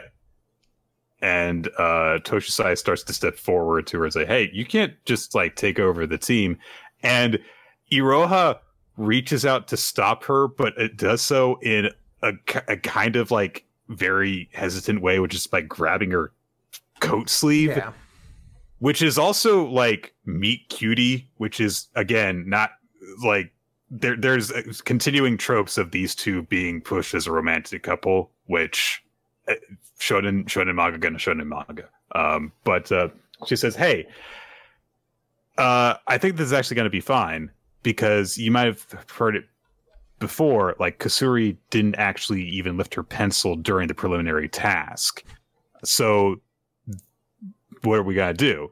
Uh, Iroha says, "I think that instead of trying to solve the puzzle or not thinking that she could solve the puzzle, she had actually already solved it. Because what I saw on her desk wasn't a pencil, but the completed answer sheet. And how did no one notice this? uh, this entire sequence is really magical because we had to like be like, well, I mean, come on, this is shonen manga. We need different like gimmicks for our characters. Like, yeah. yeah but everyone here solves puzzles. Like, what yeah. if they had puzzle solving gimmicks? Yes, puzzle solving gimmicks. You're like, but this character seems like she's so lazy. What's her puzzle solving gimmick? she moves fast. she so yeah Kasuri fucking moves really quickly. Her arms start snapping out, and she has a technique called three armed sloth starter, which is really silly.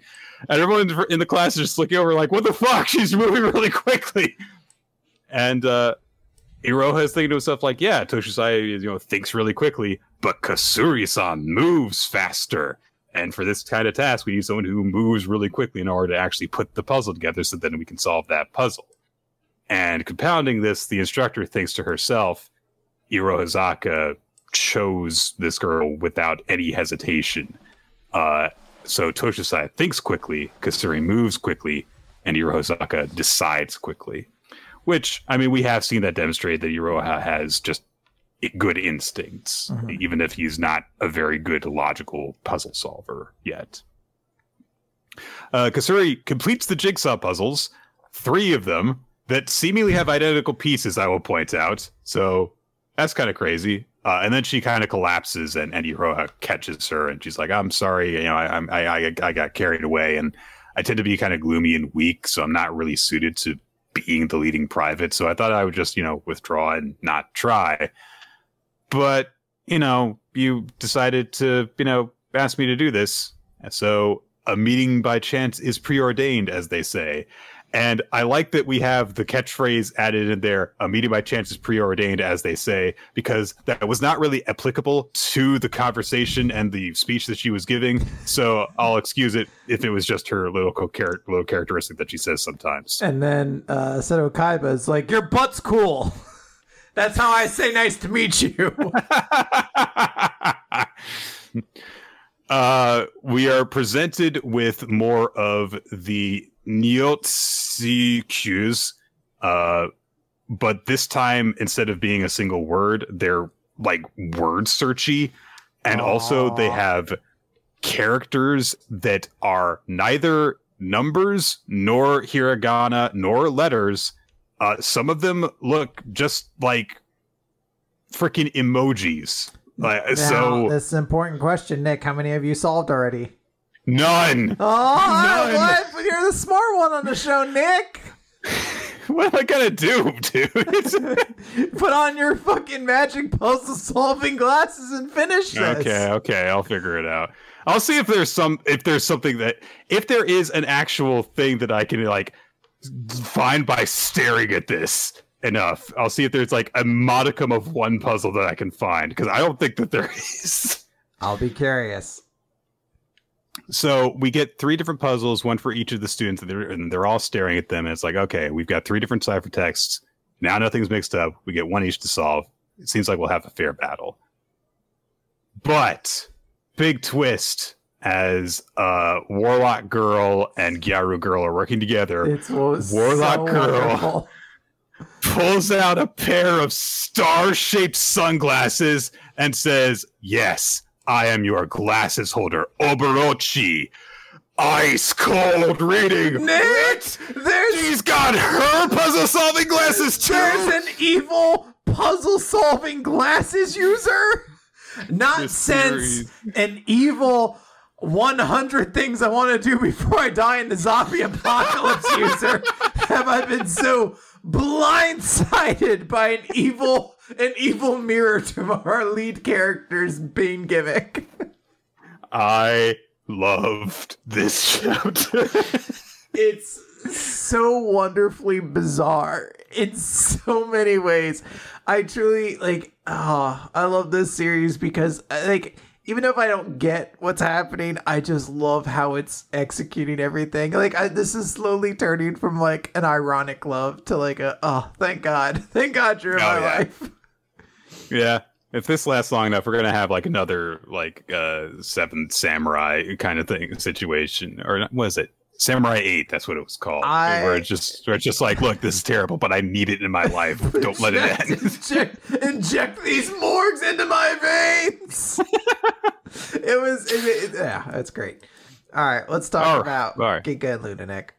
Ginka and Luna, Chapter Sixteen. Ginka versus Scheherazade. Bless Uh, you. Ginka, Ginka versus Scheherazade.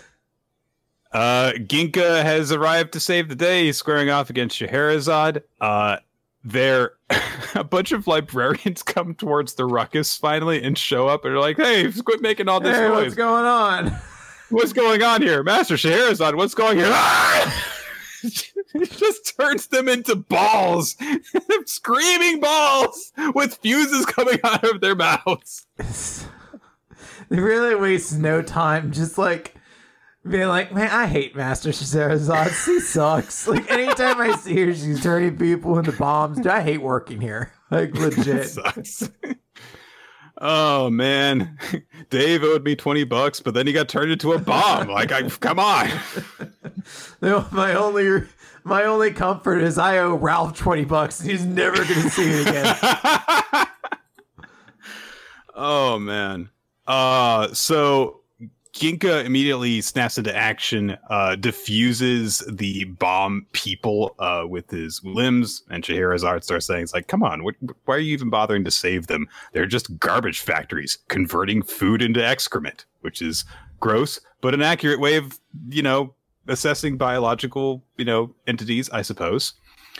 Um, and uh, she says, like, look, I kind of figured that at one point we could stand, understand one another, but if you're going to ally yourself with garbage, then that garbage is all you are. And then she cuts him into pieces, but he's a snowman, so he's fine. Uh, so, but Scheherazade, you know, real, seems to realize this. Uh, she says that even if an enemy survives, you know, being turned into a bomb, uh, I can see her future. She's just going to be worthless, even if it, she is a magician. But if you just let her explode, then we would have at least gotten something interesting out of her. And Ginka fires back with, You haven't changed. You're the same as ever. And as he's saying this, each of the parts that he's been cut into has a face, and they're all Kagebunshin ing attacking her with punches and dive attacks and stuff Yes. and Scheherazade gets knocked backwards. She manages to dispel at least one of the Ginka clones, possibly more. Uh, because even though Ginka is able to lay in some hits, her eye is giving her, you know, powerful foresight and stuff. So she is uh, really difficult to touch. Huh. Someone with the foresight eye ability, finding someone who can summon clones. Where I've seen this before. Hmm. Uh, Fresh Prince, I believe. Yes. Bel Air, yeah. Yes. One episode where Season six got weird. Uh, they were running out of ideas after a while. Man, I couldn't believe it when, when Carlton finally unlocked the Mangekyo Sharingan. Dude, I you know I thought the season where they gave them all superpowers was weird, but you know it ended up being pretty good episodes. You know, towards the end. Yeah. Once the writers figured out what to do. Uh, so I'm just imagining Uncle Phil rolling up his sleeve and having like 17 Sharingan eyes embedded in his arm. He's like, "What were you saying, Will?" Oh god. Um, so Scheherazade says like, "Oh, you know, if you're," I keep on knocking my headphones out. She she says, "Look, that's uh, a weird thing for her to say." God damn it. she kind of mocks Ginka over his appearance, and Ginka says, ah, "Yeah, so I guess it's not how you expected me to look, is it?" Hey, you didn't see that coming, did you, Ms. Foresight? Fuck Boom. you. Yeah, got her.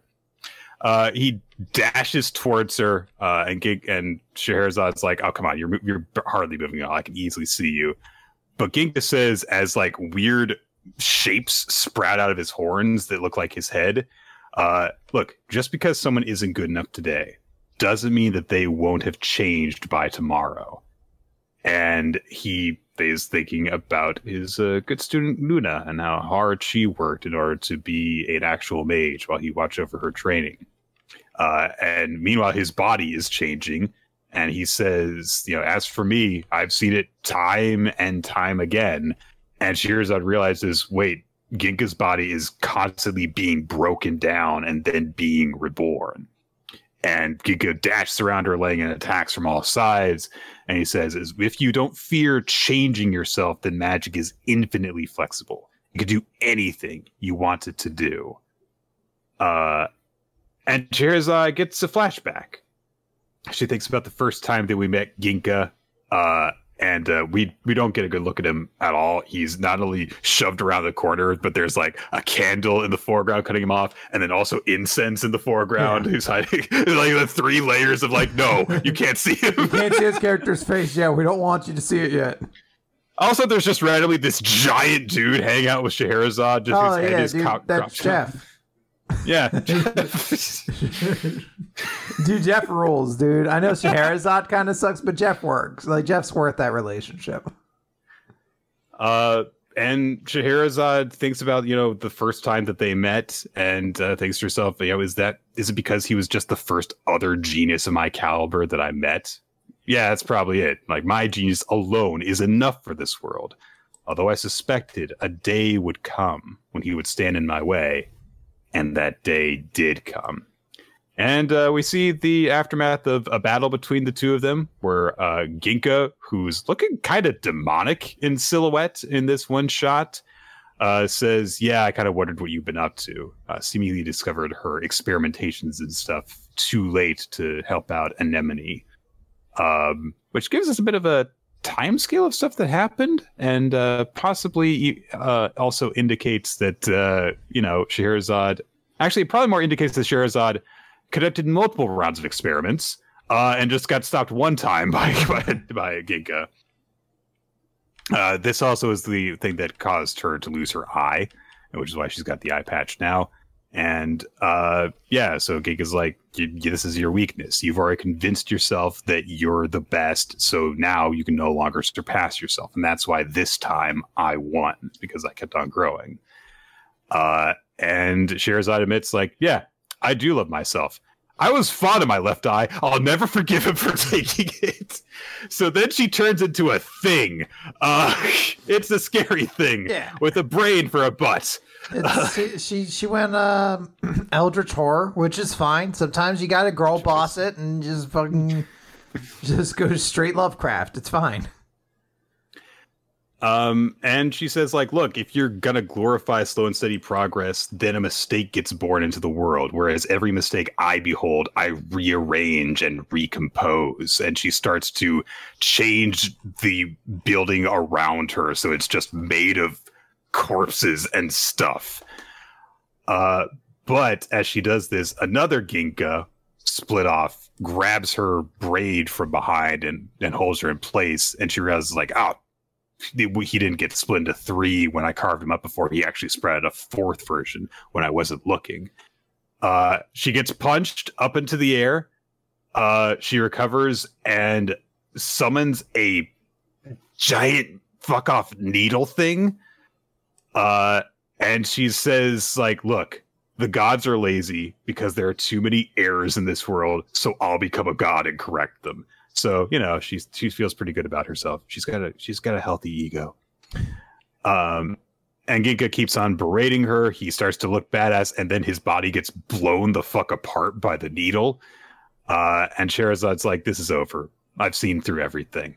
And the building is falling apart around them. Remember, they're in a planetoid right now. Uh, a crack opens up, uh, and Ginka's body seems to fly out of it. Scheherazade lands on the edge of the giant thing that she is just broken apart and then Ginka appears behind her and cuts through her body uh, with his slashy arm, cuts her arm off uh, to take away her her wand. And Ginka again, she's like, "Did you see that coming?" there was another another one of me. Yep. Uh, and Scheherazade realizes, like, oh, he split himself into five copies, not four. But I do like what, how Ginka follows up on this because he says, like, how do you know it wasn't six or a hundred? You need to doubt yourself more. Uh, Scheherazade immediately like summons spider thread and stitches her body parts back together in an instant because magic, woo! Uh, but she admits herself like shit. I, I'm really weakened now. I need to get back to Sagittarius and recharge and she slips on some ice and falls to her knees because while she and Ginka were fighting, Anemone and Luna set up a trap for her, and she falls prone directly at Anemone's feet. And uh, that seems to be the end of the fight. There you go. Nice. It's a very exciting chapter. A lot of cool stuff happened, and there were some cool visuals. Yeah, I, I, I mean, you got to give props to the way it ends with her bowing now in front of uh, Anemone. Anemone. Yeah, that's her name. Uh, it's a cool moment. Yeah, definitely. I like the construction of it. Yep, and uh, it seems like we'll get a bit of closure for Anemone uh, with this upcoming confrontation. Indeed, we will. But now, Nick, it is time. Like little wipe he did.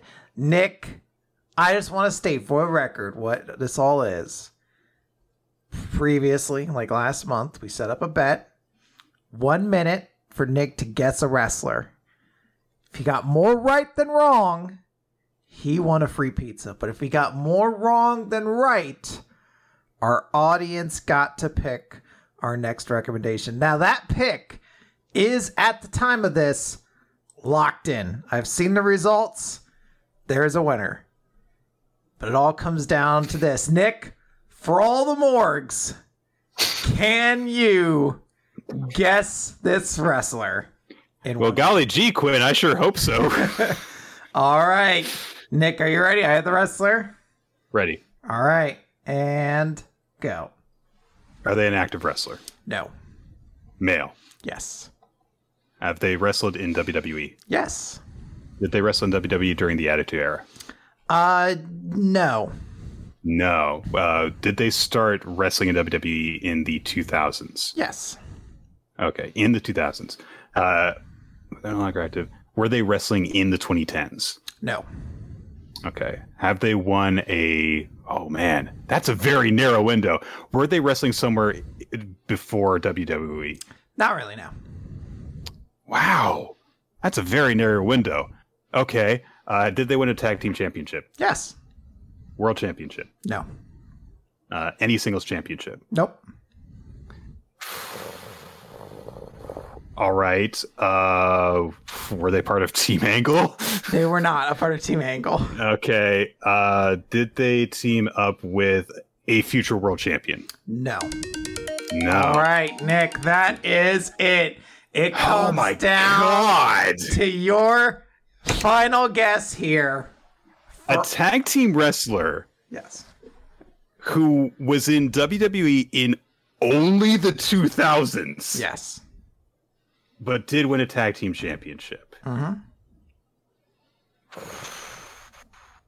And they're no longer active. No So- longer an active wrestler. I'll, I will say to to give one piece of context. We said did they wrestle after 2010? They did technically wrestle, just not in any major promotion. Okay, okay. All right. I think I might. Okay, I definitely have an idea. The problem is that there were so many terrible tag team champions in the 2000s. uh, never teamed with a future world champion, but they do. My thoughts keep on being drawn to Eugene.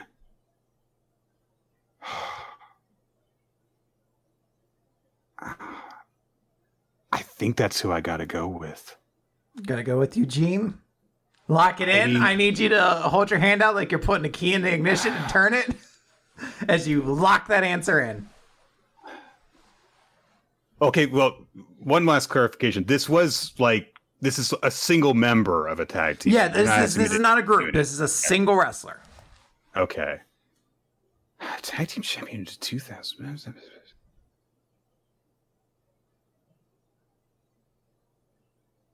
Yeah, I'm gonna go with that. All right, give me that hand, put in that key, and turn it. Nick, I am sorry. It was not Eugene. We were in fact looking for Rosey, who tag teamed with the Hurricane before ultimately, unfortunately, passing in the late 2010s. They were a tag team wrestler, and they did start. They did. Yeah, yeah, yeah. That all fits. Okay. I was trying to think of a way that I could be like, I don't know if that's correct.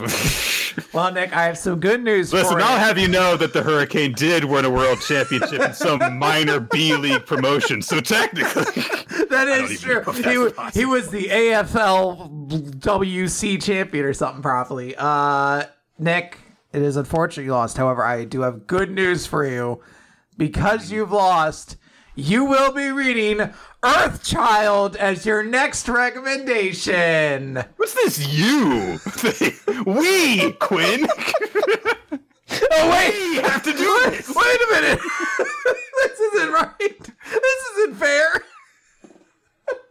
Oh man, Rosey. God damn. I tried to pick someone. That's who, a hard one, dude. I try not to pick someone crazy hard, but I was like, I feel like he's gonna think Hurricane it, I tried to reverse engineer the Luchasaurus one that you got. Mm-hmm. I was like, because mm-hmm. if I had been thinking of fucking Jungle Boy, then you would have never gotten it. I was like, I'm gonna take the other side of the tag team that I really liked. Oh yeah, well, and unfortunately, the stuff, the questions I was asking eliminated Hurricane from the equation I completely. Also, so. really expected you to ask, "Are they dead?" Because you've done that a lot, and I've never had a dead wrestler. I should. And I, I, and I was like, I didn't think to do that. I was like, yeah. maybe that'll give it to him. Yeah, yeah. Oh God, because the only yeah, there are a few tag team re- champions from that era who are sadly uh, passed away. Yeah, Rosey, that's a hard one. Jeez. All right, fair enough. Fair enough. I uh, admit defeat. I don't feel as bad about this as I thought I would. Oh, so. that's good. Well, it's even better when we continue this game next year, Nick, for new, yeah, crazier stakes. Yeah. Yeah. Perhaps a car um, will be involved. Perhaps. Perhaps. Uh, hang on. Let me make sure I've actually gotten this written out. I've had it in my head for a minute, but I do have okay. to puzzle for it. Oh, okay. Uh, yeah, we do have to do this other thing. I, I, I kind of let us do the big thing first, and now this feels like a little bit of a letdown. Uh, nope, there's stakes on this too. If I get this wrong, uh, aliens invade my house. Like, wow, these stakes really ramp up. This is going to be worded a little bit differently. It's less riddle-y and it's much more actually like trivia focused. Okay. okay.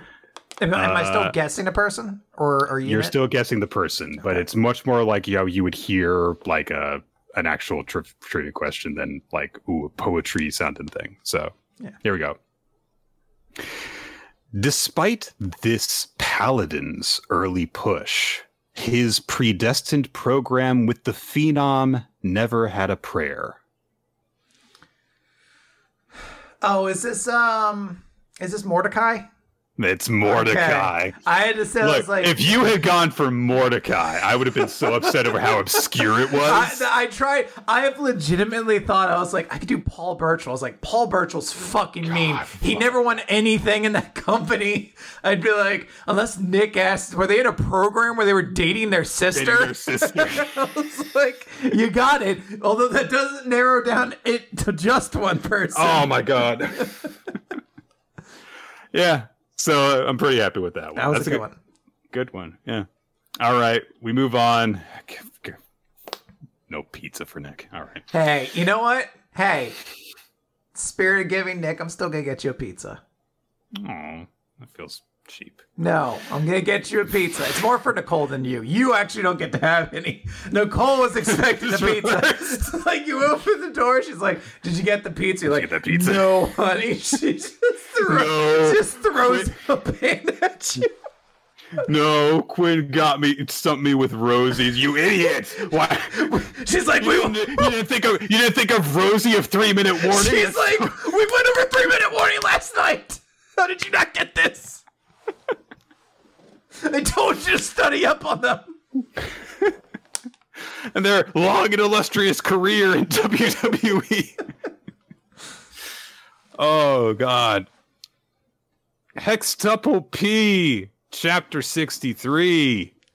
When I thought I'd dance in the sky. All right. Sorachika, you're a weird one.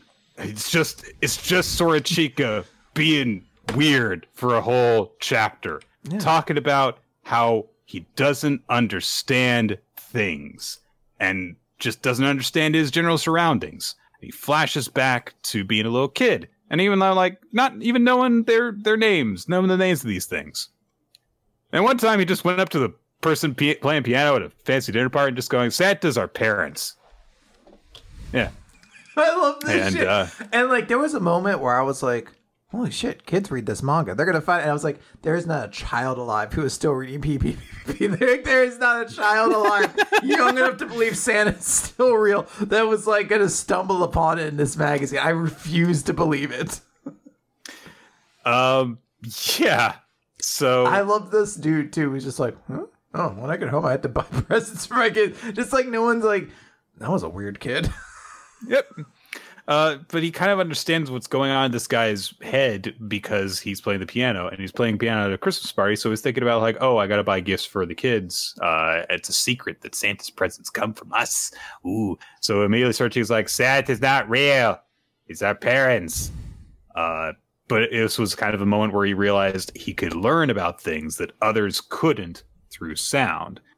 Um, but then he came across all this other stuff that really confused him. Uh, like just being like, I wonder what this is called, and he found out like, oh, this leaf is from a tree, but there's so many trees. Uh, it's fun to know this stuff, but no matter how much I learn, there's just so much I still don't know, and I can only learn so much while I'm alive.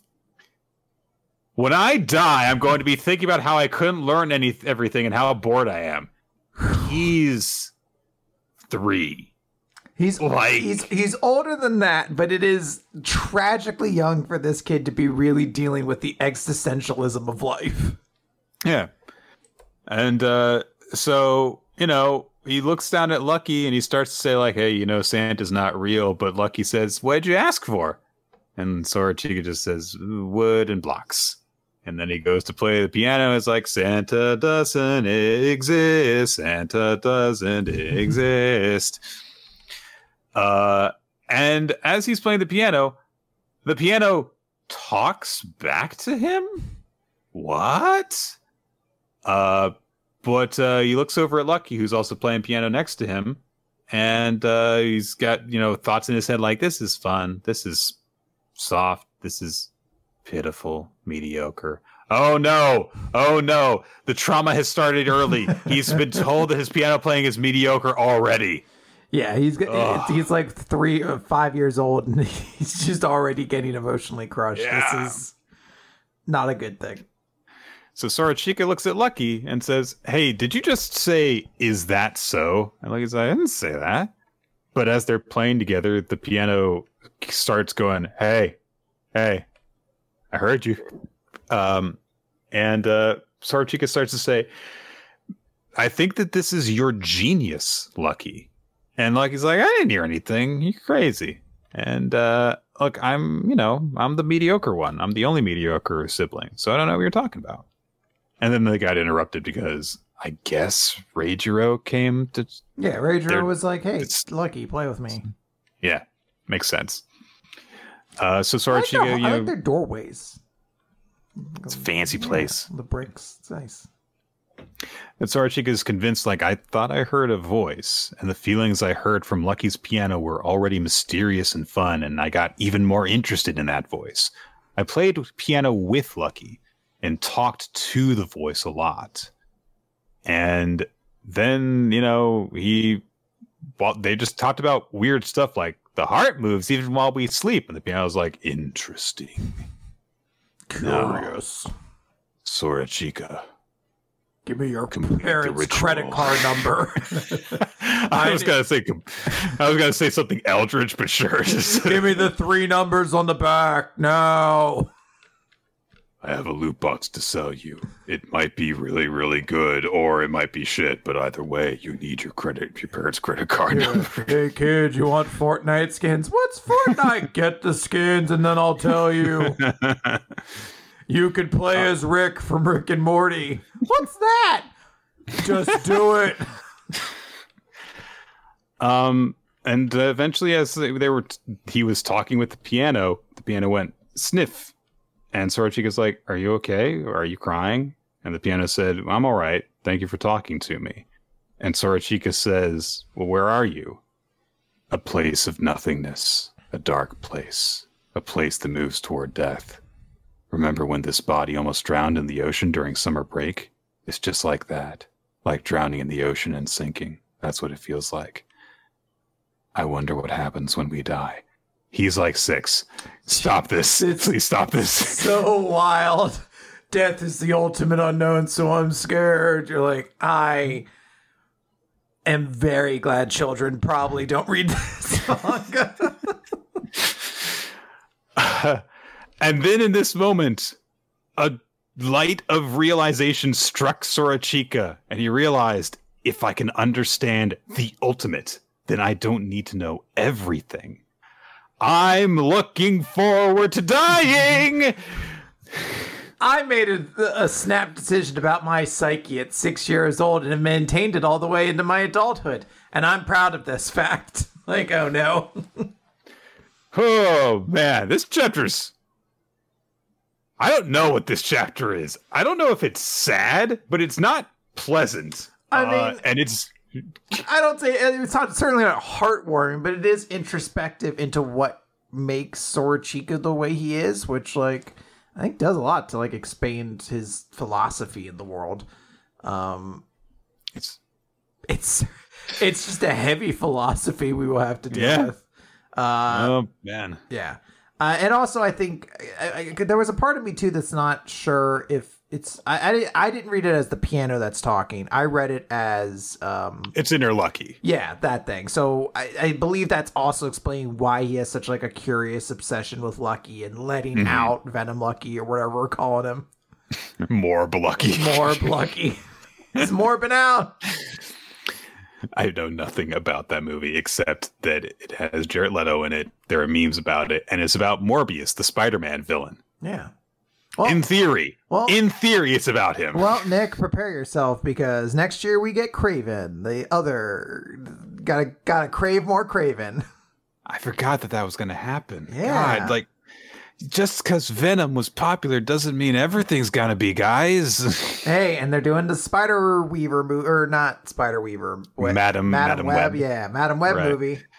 Like, I don't know if every character in the Spider-Man mythos needs their own movie. Nope, I'm Uncle just- Ben movie. It's gonna show him, I don't know, working at like a sandwich shop or something. Well. I mean, I mean, there is uh, there is apparently an Alfred Pennyworth series that has been going for several seasons now. So I guess that you, you, you, could do anybody if they're popular. If, Yeah. if the if the base superhero they're based on is popular enough, there's no one out there who's just like, you know, fucking give me a, a Yellow Jacket series. Like, where's my Larceny Beetle exclusive series? Like, like Ant Man doesn't have that clout to carry his whole like fucking rogues gallery up with him, but Spider Man, he could do it. I admittedly would probably actually take a Sandman uh, kind of thing because Sandman's actually like got some you know complex characterization. He's not just you know a vampire. So yeah. well, Nick, I, am gonna I'm gonna I'm gonna name off some Spider-Man villains. You tell me if you'd be excited to watch a All right, show about light, them. Lightning round. Lightning round. Here we go. Uh, a show. A show specifically. A TV. Show. Yeah, show. we'll say TV show. Uh, okay. Two seasons minimum. Uh, Green Goblin. Sure. Absolutely right. Doctor Octopus. Yeah. Okay. Uh, Vulture. Probably not. Uh, Scorpion. No. uh, apparently, someone just called Kangaroo. Yes, so Kangaroo is a member of the Legion of Losers, uh, just one of the joke villains in Spider-Man's repertoire. Maybe if you did a show about like all of his loser villains and did a comedy, maybe that could work. Kangaroo himself, no. Uh, Tombstone. Forgot about him. I'm not gonna. We're not gonna top that. Moving on. Tombstone. Oh, Mashle! Magic and muscles! hey, bud. Yeah, sorry. Uh, Mashle, I got a cat who is very interested in what's going on right now. Yeah. Uh, this is Mashle, chapter 138, Mash Burnedead, and the magic of mirrors. He's doing big stretches. Magic of mirrors. Magic of mirrors. Uh, so we have uh Doom, who's like, "Yeah, you suck," and the Mash was like, "Hey, stop putting your weird expectations on me. Like that's right. that's that's very uncool. We're not. I'm not your girlfriend. Yeah." Uh, so they start getting into a sword fight, and some back and forth is kind of going on. He's like, "I'm not even using my full power. The chasm between us should be clear." And Mash is like, "Uh huh." Drops his weights, giant big explosion thing. He goes into his extra mode, and then he grabs, he has like a big container and he's pulling some stuff out of it. And Doom's like, what is that? And he's like, creatine. And he goes on to explain what creatine is. He's like, are you, are you doping? He's like, no, it's a supplement. How dare you? Uh, goes in. He's apparently Doom is so fast now he can create like two versions of himself.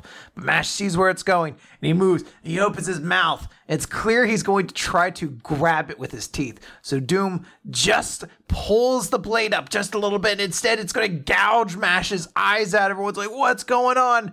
And they're like, "Wait, has anyone else noticed that the blade isn't moving?" And it's stuck right in front of Mash. And they're like, Holy shit. Is using his eyelids to block the blade of the strongest magic user around? Uh Doom is just like unbelievable. I shall force my blade through. Uh, how strong are his eyelids? I can't even get an inch on him. What power lurks in those ocular muscles? Uh, Mash like separates the distance before him. He's like, "You fool! Did you forget your previous attacks had nothing against me? Not even the strongest spear in the world can pierce me when pierce me when I'm at ninety percent power. God, all you like, but you cannot harm me. Victory will never be yours." and then Mash just slams him with an elbow, and Mash is like, "Did you know the elbow is the hardest, sharpest part of the body?" and Mash is just our Finn's just like, none of this even makes the slightest bit of sense. What's happening?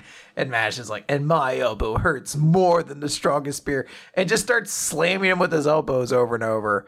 Uh, but finally, Doom's like, You're tough. I had honestly begun to worry that no one in my life would allow me to release my strength full on. Thank you, 100%.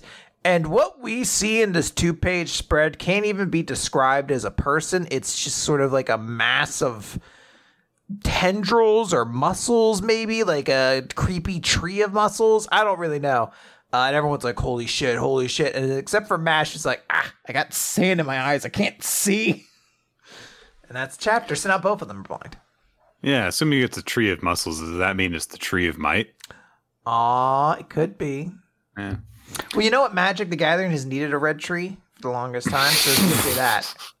There's the tree of perdition and all that sort of stuff, so it makes sense. I didn't really care for this chapter all that much, honestly. I I don't know. I I I think that the joke of like, oh, Mash is so strong that his eyelids are are super strong. It's like, yeah, it's like it's different. I didn't really think it was very funny. So it's just eh. So I did find the creatine part funny, where he's like, "It's not dopamine; it's a supplement." mm. Don't use creatine, kids, uh, or don't use it unless you really do research into it, because that can be an addiction. Uh, hmm. All right, let's uh, let's carry on our wayward sons. So last time, the elusive samurai, which is now uh, chapter 92, scolding 1335, established, oh man, Tadayoshi is a is amazing politician and, and sees the big picture and everything. Shit at warfare, though. And uh, everyone in the uh, freaking unit is talking about that as they're making their way towards Kamakura. And they're like, oh, but you know, like uh, they, their their defenses are such that even a clueless general could withstand a siege uh, so we might be in trouble here. And then they meet uh, Tadayoshi well outside of Kamakura. And they're like, why would he leave Kamakura to defend at this tiny river? Maybe he's just an idiot at warfare. Uh, but uh, Tokiyuki has a flashback to when, you know, the uh, when uh, the Ashikagas were servants of his father and how he would have his, you know, chasing competitions with uh, with a Takauji. And uh, during one of them, uh, Tadayoshi showed up and to you know say like, hey, you know, he's he, our master is waiting you at, at, at the mansion, and uh, so he's and you know just kind of impressed upon him like you know it was like his duty and he had to you know do serious business stuff. And Tokiyuki, even as a kid, while looking at Tadayoshi, thought to himself, he is courteous, but his eyes are cold. I never knew what he was thinking. And uh, so uh, Tadayoshi just rides out by himself, uh, kind of under a banner of peace type type of deal. So he just rides out to, to address them, and everyone's like, "What the fuck? He's just going out to meet us." And he rides straight up to Tokiyuki, and uh, Genba says, "Should shouldn't we capture him?" And they're like, "No." Their commander boldly rode forth so we can only stand in admiration. And I, I guess that's it. I mean, it's it's just just I I think it's just old like not considered old timey rules, Nick. You can't fight them. Yeah. I mean, I, I don't think it's the fact that it's like, no, look at what a man he is, riding out like an idiot. It's like, no, no, it's like courtesy and stuff and whatever. But so Tadi- Tadayoshi uh, addresses Tokiyuki, and he says, you know, I when I uh, talks about just kind of stuff, and he says, you know, you you've awakened and cultivated them into. Uh, uh, oh, Yorishige yeah, talks about like, oh, I saw the you know the people you awakened into powerful warriors and stuff. And then Tadayoshi says, "Oh, well, thank you, uh, but I'm unskilled in military conflict, so I must rely on my glib tongue for negotiation." And I, so Kojiro says, "Yeah, you should have waited Kamakura." And Yorishige says, "No, the guy the narrative said was an idiot." Is actually a strategic genius because you see the defenses of Kamakura did fall, and Tadayoshi realized that and realized his defenses were useless, and was the first person to realize that. So he's not entirely unskilled. So, all right, um, nice to establish that, and then immediately reverse it in a way that's not really all that satisfying to have reversed, but okay. But then Tadayoshi just looks at Tokiyuki and says, uh, "You need to surrender." I will intervene with the Mikado and spare your life. And Yorishige, uh, you should return to Shinano and issue an apology, and I'll ask for leniency for you. And Tokiyuki, of course, gets really pissed off, saying, like, you think we're going to surrender now? My clan is dead because of your rebellion. There is war because of your actions. I trusted the Ashikaga and you betrayed me. And this is clearly played right into Tadayoshi's hands because he says, Oh, I see then take responsibility for trusting me by paying for it. And he just verbally goes on about just cutting Tokiyuki down, saying, Look, the, the, betrayal and deaths that resulted from it are your responsibility. To trust is a sublime but burdensome gambit. And you go to war for personal reasons, which is typical of you of you Hojo, who prioritized your own concerns over reason. Because of your self serving rule, you have lost the respect of all the warriors in the land. And he just does all this in front of all of Tokiyuki's troops. And Yorishige realizes that if you kind of watch the conversation from a distance, it really looks like there's an adult just chastising a naughty child. And it's really, really bad for them. Tokiyuki realizes this, you know, too late, but he also but he realizes, look, if I lose this verbal confrontation, I'm gonna lose this battle. Meanwhile, the Ashikaga forces are also sneaking through bushes in order to do some stuff. You okay there, Quinn? Professor Peanuts is being cute, but now he's being funny. you trusted him, and you will, you will pay for that betrayal. He's, he's really, he's really in the biting kind of mood right now. Uh, so it turns out that this whole thing is is twofold. It's not just so that Tadayoshi can, you know, embarrass Tokiyuki in front of his forces. It's so that he can buy time for them uh, to sneak up close and do a sneaky sneak thing. So Tokiyuki regains himself and he says, Takauji often praised you, his younger brother, and laughed when you were around him, and I envied how close you were. So now you know how I feel having lost my brother too. And so he just, you know, points at uh, at uh, Tadayoshi accusing and says, "Tell me what is so righteous about your cause," which is compared to all the stuff that Tadayoshi said to him, not nearly so impressive. But it, he's not completely backing down, and that's the point. So presumably there will be more of a rebuttal from Tokiyuki to come. Yeah, I like that. Like the way of like uh, framing it like it's a child being scolded by an adult and like they're like shit like this cannot be the way this interaction goes down because it will demoralize this entire army if that's yeah. the way this this interaction yeah. goes down everyone would say like what the fuck am i doing following this naughty kid into battle this is stu- this is pointless and stupid yes. exactly uh, okay, I'm freed from the cat at, for the moment, so I will be able to focus a little bit more when I talk about bit. Black Clover, page 346, 5 Zeton. So uh, a bunch of the local townspeople are watching this big fight happen from afar. They can see the five headed dragon. And they're like, this is terrifying. The legends are true. But hey, like, we wouldn't have survived if we hadn't been evacuated by the Shogun's orders. So like what are they gonna do? And like we see an old man who's like the shogun and the ryuzen seven they'll handle it somehow. And we cut over to the ryuzen seven who are having their fight and Ichika being like you're going in too far without a plan keizokaku to dodge basically one of the attacks. And uh we we have sister who's like, "Oh, what incredible magic! But are you sure you should be fighting me though?" And we see that the destruction that's being leveled by this big dragon, and it's like, yeah, you gotta do something against this dragon. Uh, and we cut to a flashback as Ichika is like, no, it won't. We have an all seen Lord on our side. And we cut to when uh, the master was like, hey, we're about to be under attack. Uh, and we're going to be fighting three of Lucius's Lush, Master Lucius's henchmen. Uh, they're called paladins, though. One's a water space u- uh, Yujutsu user, uh, one's an ice Yojutsu user, and the last one has magic that can control magical creatures. And they're gonna release the five headed dragon. They're like, all right, well, let's go settle this now. And it's like, I do kind of like it. We just get Ryuzen who's just like, nah, we gotta save people first. Uh, wait, Ryuzen's not his name, is it?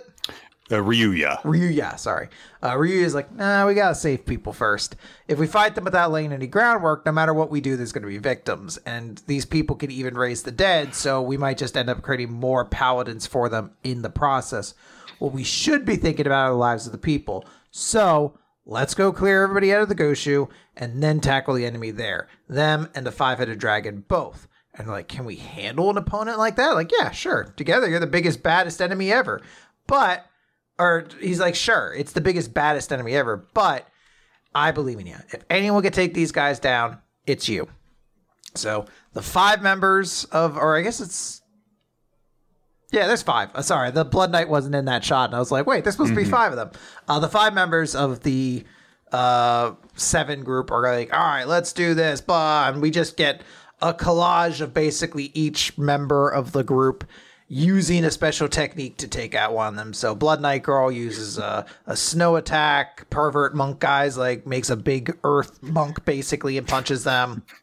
Uh, Mask guy has wind techniques. Uh, Rule 63 Luck uses lightning. and uh, then Ichika uses her dark Jutsu and cuts the head off the last one. It's like, boom, we've solved the problem of the five headed dragon. The Ryuzen 7 will never yield. Yeah.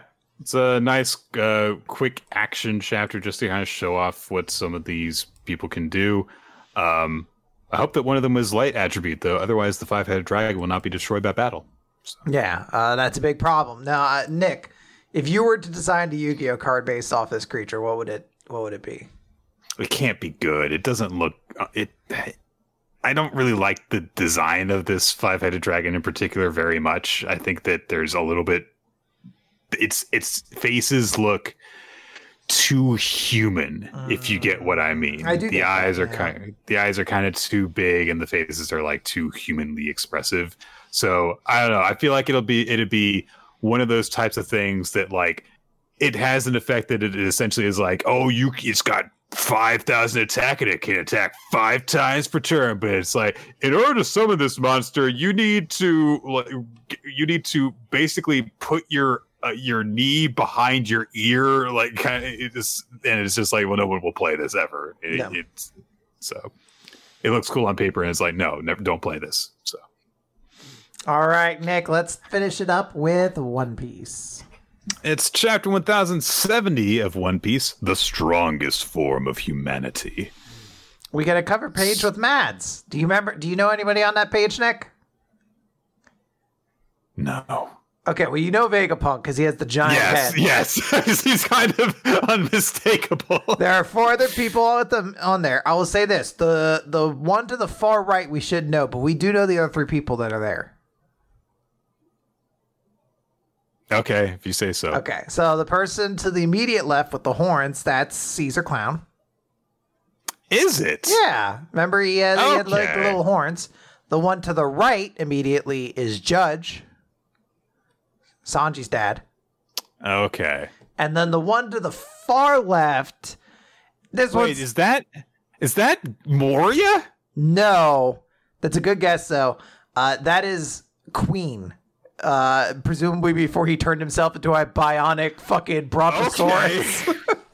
Because of the earring. Okay. Jeez. we we we knew these these three were all members of this group called Mads with Dr. Eggpunk. Now, the person to the far right, we don't know. Uh, the growing theory is that it's Stussy, who seems to have some level of knowledge of this group and also doesn't have a ton Right. detailed about her. But yeah, that's that's that's that's that group. This has been your weekly manga recap One Piece lore dump. So uh so last time in One Piece, I don't think we covered this chapter. Uh the Axe Boy, uh, according to Luffy, has been punched the fuck out of by Lucci, who th- realized, like, well, you're the one who's controlling the Seraphim, so if I kill you, then their control will default to us. So I'm just gonna do that. Fortunately, he's not super dead. Um, and uh, Lucci's like, God, you, you're. I need. You, go to sleep. I need you to go to sleep. so the so the fair pay attention to me. Uh, but Luffy this time interferes, and um, I'm not sure exactly what he does. He, I guess, kicks. It's hard to tell from all the weird angles changing, honestly. But he knocks Lucci way away. Yeah. Uh, and uh, in doing so, I guess he kind of spun him around because he's Tasmanian deviled himself, and and since he's in his Gear Five super cartoony form, he, I can't stop. He's, he can't stop spinning. Look at his eyes swirl around the, the tornado. Fun.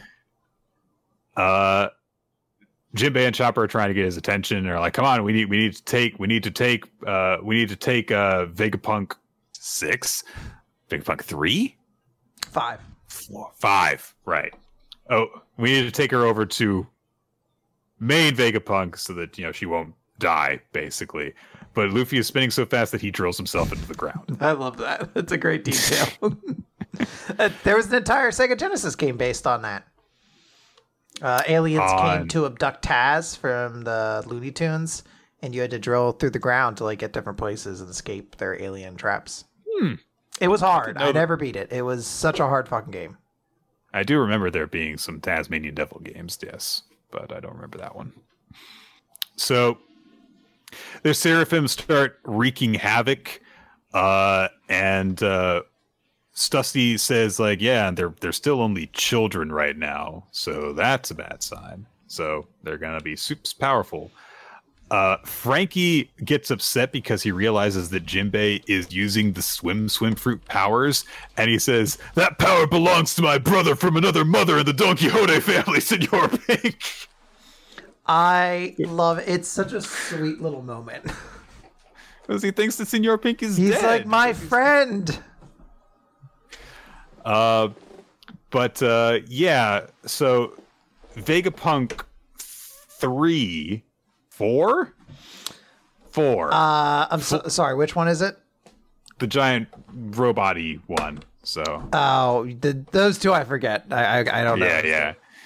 Uh, he says, "Well, no, he's currently a prisoner in Impel Down." And so, like, wait, so you made the same devil fruit and we get into like devil fruit lore, which I we didn't actually just, talk about this because this was a reveal in last chapter. The growing theory for devil fruits is that people wish them into existence because yeah. they are ways they want their body to change, which opens so many questions. Some yeah, motherfucker you know. was like, "I want to be a human," and boom, now Chopper's fruit exists. oh boy! So they say only Zoan type devil fruits can be produced artificially if we rule out Caesar's smile aberrations. And Nami says, which you should, he deserves to die, which is a great little aside, like that. So he says, virtually all fruits of that type, even the special ones, can probably be recreated with vast amounts of money and time, though I haven't confirmed if they can awaken. I tried everything I could think of with Logias, but they proved too difficult. For Paramecia types, however, I found that as long as you have the user's bloodline yeah. elements, you can synthesize and administer a special kind of blood to confer those powers to others. That is the liquid running through their arms. Green blood! And we get a zoom in on some of the Seraphim's arms where there's like big canisters of yes. green blood flowing around. Uh, so Hancock uses the love love fruit powers. Uh, we don't need we don't need to dwell on the implications of this. In fact, nope. I'm headcanoning nope. that her fruit works differently now. If you just have a strong enough spirit, that's how you resist it. Everyone else just gets turned to stone, and that's why it's happening. And the reason they have hearts for eyes is uh, because they all just came from a Valentine's Day party, and they all had the glasses on still, which were like heart shaped, uh, and it fused with their faces. Uh, yeah. So Vegapunk keeps on talking up how awesome the Seraphim are. He says that they are the strongest form of humanity right now, and Nami realizes like, oh, so they got rid of the seven warlords because they're this powerful and they can theoretically be perfectly controlled instead of having to make deals with these pirates that you can't really trust uh, for very long. Um, that all happens. Uh, we cut over to where fight is still going on involving uh, Lucci and others. Uh, Lucci seems to be like getting into it up until Luffy reemerges from the ground with a giant head. He becomes going, ah! straight up. I forget who I saw tweet this, but he literally said it as perfectly. Luffy just straight up becomes a Cuphead boss. he chomps down on Lucci and well, he tries to. He he misses, and instead eats the ground beneath him. So then he smashes his cheeks that have puffed out with the rubble and spits it out like bullets. it's so uh, wild seeing people fight Gear Five Luffy. yep, he gum gums a like uh, tube. Re- one of those like tube delivery system things and slingshots himself back and then because he realizes, oh, I gotta do something cool, he turns some of his hair into sunglasses and stabs them into face. I legitimately because I knew one day we were gonna get like once they revealed that like devil fruit's gonna awaken, I was like, all right, Luffy's gonna get like a devil fruit, like because he has a rubber power, turns the world into like rubber around him. So I thought it'd be stuff like this, like he would turn stuff that's like structured into something he can bounce off of. Never in my wildest dreams did I think he would do something as cool as to take a piece of his hair and turn it into goggles so he can like fucking rocket himself across the scene. Yeah, uh, Lucci didn't see that coming. He gets his entire rib cage turned into um, a, a, a blister going through his back. Uh, and Lucci's like, Jesus Christ, why is he getting so much force? I feel my mind slipping away from me. Um, people are still running around. Uh, uh, Chopper and Jinbei are still trying to uh, rescue their, you know, carry-ons, uh, and a Hancock Seraphim points them towards the vacuum rocket, and Jinbei takes just a moment to go, "Oh, thank you. You're a much nicer Hancock." And Hancock gets all sun sun with him, just like I'm following orders. Shut up. I like that it all does right? show that they maintain some level of their personality. They're not just they're robots. not just robots. Yeah. yeah. Except for Kuma, he's a robot. So literally, I should yeah. say. So there's also I I really love the detail of there is a voiceover safety system for when they get on the vacuum rocket. It's like please keep all hands and feet inside the vehicle. Um, Luffy manages to get on the ship just in time, uh, and they take off as Luffy, you know, goes back goes into his old man side effect form. Uh, just as Bonnie comes to and is like, "What happened? What what happened to you?" So she's doing just great. She's keeping up. Yep. Uh, they get into the lab, and uh, there are intruders running around everywhere. Of course. Um. Uh, Sentomaru um is dead? Question mark. Very, uh, very. Well, you know what? I was about to say very unlikely dead, but then I was like, we did just see like Izo get like stabbed by a dude, and then eventually they cut to his fucking gravestone, so he might be dead. I don't know. Uh, yeah, you know, Kaku gives him a little moment to be like, you know, hey, you did a good job here, but it's a shame it had to come to this. So yeah, we fucking killed you. So, uh. Stussy asks if they set, points out they're supposed to, you know, wait for the Navy to get here, but Lucci says they're going to escape if we don't do anything. Uh, everyone's talking with Vegapunk, just being like, "Why is why are they trying to kill you? Because you know you're such a huge asset to the government." Uh, the, but he points out, like, "Well, what if you thought if the greatest mind in the world was going to start opposing you?" Uh, I mean, I wasn't going to do that, but yeah. Um, so, but Nami says, "You know, if he were to turn against us, that'd be bad. Let's kill him." Nami jumping to murder pretty quickly. That sounds about right, though. yeah. So they bring up like, oh yeah, Vegapunk's gonna come with us on our ship, uh, and Nami's like, what? No, he's useless. the world's most intelligent man. He's awful. Um, so Luffy looks around the place that there are. Bonnie, of course, is like, you need to put my father back to normal. Uh, and and uh, also she's uh, actually uh, they're not there yet because uh, they just arrived in the ship chopper and luffy and jinbei and bonnie and Bonnie's like, I'm gonna go fucking get Vegapunk because like his response apparently to me demanding that he put my father back to normal was to unleash swarms of bugs on me. So I'm gonna kill him. It was like, all right, fair. Well, not really fair. She used the weapon that's that summoned the bugs, and he told her not to. It's a prototype. no, no, no, no, no, He invented the weapon, therefore, still his fault. I've been going after the dude who invented guns with so much legality. I'm like, dude, this is ridiculous. You have been responsible for every single one of these. Oh man, we dead for hundreds of years. Fuck you, coward. Face the consequences of your actions. Yeah, hiding. be brave. Uh, and uh, so now Lucci's group has a bunch of seraphim on their side and it looks like uh this the navy's showing up and it looks like uh someone kind of dangerous might be showing up with them. Uh oh. Nick, who's that character? It's Kizaru. Yeah. Yes. Or know this one. Or Borsalino is his his actual name. Kizaru is his That's title. not. Uh, Okay. It's, no, it's, it's, it's too many too many syllables. Too many syllables. Uh, All right. Yeah. No. I mean. I mean, when he even says you send every battleship to Egghead, I mean, it's hard not to see the parallels of Enies Lobby in them fighting a CP group led by Rob Lucci, and then potentially a Buster call about to show up to destroy the planet, or not the planet, uh, but the island. Uh, so we'll see. Let's see what happens here. This is this is gonna be wild, though. Yep.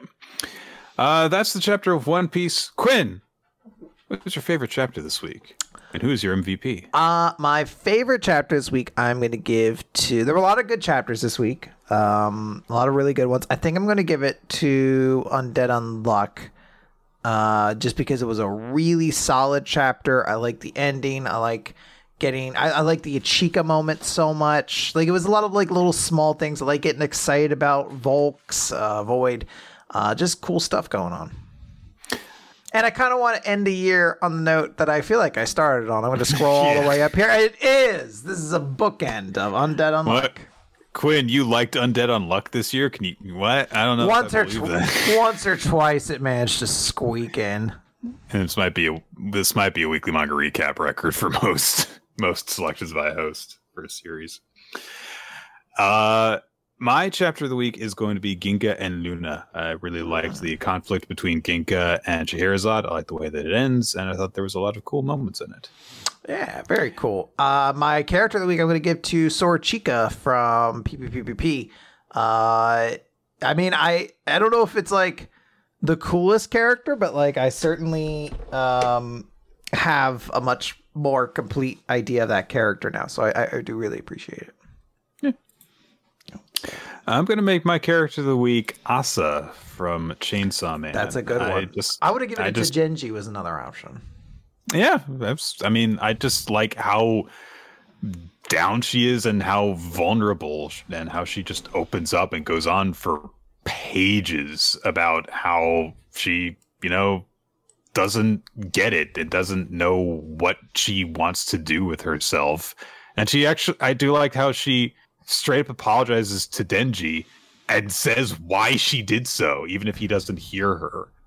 Um, it's a lot more than I kind of was expecting to happen in terms of the honesty levels between them. Yes. Uh, the audience, by the way, picked One Piece as their chapter of the week and Sorachika as their character of the week. All right. Well, guys, next week we will not be talking about manga. Uh, Well, we won't be Well, we talking will- about manga. we will be talking about we're not manga, going to talk but about more- new manga. recap manga, yeah. So I think it'll be a good time to do our year end, our yearly retrospective. Uh, talk about some of the stuff that we talked about this year, 2022. Manga recap. And maybe we'll still get, I guess, the wrestler in there. Morgs! Yeah! Uh, yeah, it was the year of Morg. No, it wasn't. They were like, that came, that showed up in late November. the year of Morg. Morg, Morg, Morg, Morg. Morg, Morg. As I pulled, like knocking over an ambulance. Morgs, Morgs, Morgs, Morgs. Listen, guys, I don't think you understand how this works. If you just push hard enough, you can convince a major movie studio that you actually like something, and they will try and release it. I'm gonna get them to release Morbius a third time. Just watch. Uh, so uh, we will be doing our annual uh, retrospective. We'll talk about some of the stuff that we've taken as recommendations. We will talk about events that have happened in this year of manga and see if Nick can remember what happened at the beginning of this past year. Uh, given my track record in this entire episode, I have my doubts in terms of my ability to guess and remember things. And uh, we'll start working on Earthchild, I guess. Uh, too. Yeah. Hey, and don't. I know some people voted for other things. There was a big competition going in the vote. Actually, there was there was a lot of like hype leading into it. Uh, stay tuned. I think you'll see uh, several of the things that were highly voted make it in there. Uh, I'm gonna, I'm gonna, I'm gonna see if I can't make it happen. I want to talk to the big boss, Jesus. Guys. J Man, can we talk about Full Metal Alchemist? He's like, I don't know. Weekly Manga Recap is brought to you by the church. well, you didn't understand, you didn't realize this. Yeah? Uh, boom. most most religious podcast on the web. Uh, with Why, um, that's why we're under the religious uh, section. the, of, the, the, the the Bible things and Moses. Uh, yeah, dude, manga's all about the Bible. Remember fucking Bible Black? That shit fucking was so Christian, it was wild. Week of Manga Recap will return uh, in its usual form in 2023 after we do this annual recap, guys. Thank you for joining us for the show. We record here on Wednesday evenings on twitch.tv slash T, generally starting around 7.30 Eastern time. But to stay updated on when the show goes live, you can follow us on social media, whatever forms of social media that will end up lasting. Uh, at T is her. At Nick F. Time is me at WMR Podcast is we. And the WMR Podcast uh, will send out a notification when the stream goes live, which you can also get via the Discord server by joining us, talk with the rest of the Weekly Manga Recap community, uh, whom Ninja X3i is currently recruiting to do last minute nominations for the year end polls right now for all the audience categories and selections for things. Uh, make your voice heard and say what your favorite, weirdest, etc. moments in manga were for this year, and we'll talk about them. Yeah. Probably so. I would say this is also a good time if you're listening to this episode. You should check uh, my Twitter and the WMR podcast Twitter accounts, assuming Twitter is still uh, operational, uh, because I will likely have retweeted a link so that you can vote for the supplementals that we'll be talking about next week. That's right.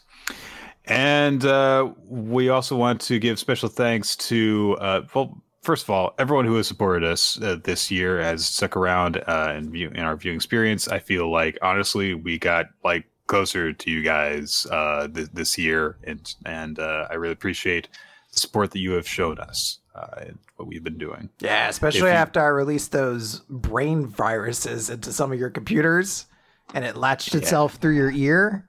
I'm definitely close really to doing now. you. Yep. Really good of you to just keep again, just keep Now on going. I know I know what advertising data you get now. That's all. That's the whole reason why I did. It. I was like, I wonder if they get a lot of sneaker ads. you were just not for any nefarious purposes. You were just curious. I'm just like, that's wild. You guys don't get as many sports betting website ads as I do. That's crazy. I feel like I get them all the time. I just I've never bet. I just assumed everybody got them. We are on Patreon, patreon.com slash weekly recap. We are on YouTube, youtube.com slash weekly recap if you want to watch the video version of the show. We are also wherever podcasts can be listened to, Spotify, iTunes, and weeklymanga.recap.podbean.com for the audio version. That video version has some stuff made for us by wonderful people, including Milo Jack Stillis and Lizzie Dow Cheddar, who created the opening sequence of the video version of the show. And some videos include art for the thumbnail done by Steve Man, who draws boobs, and some of the thumbnails he draws for us cannot be used on YouTube, but we appreciate him anyway. Yes. He still gets paid for them. I just sit there and I'm like, this is just something for us to enjoy. I guess. And uh, guys, I think that is going to do it. We will see you all for the annual manga recap yeah. next week. Da, da, da, da, da, da, da, more, more, more, more, more, more,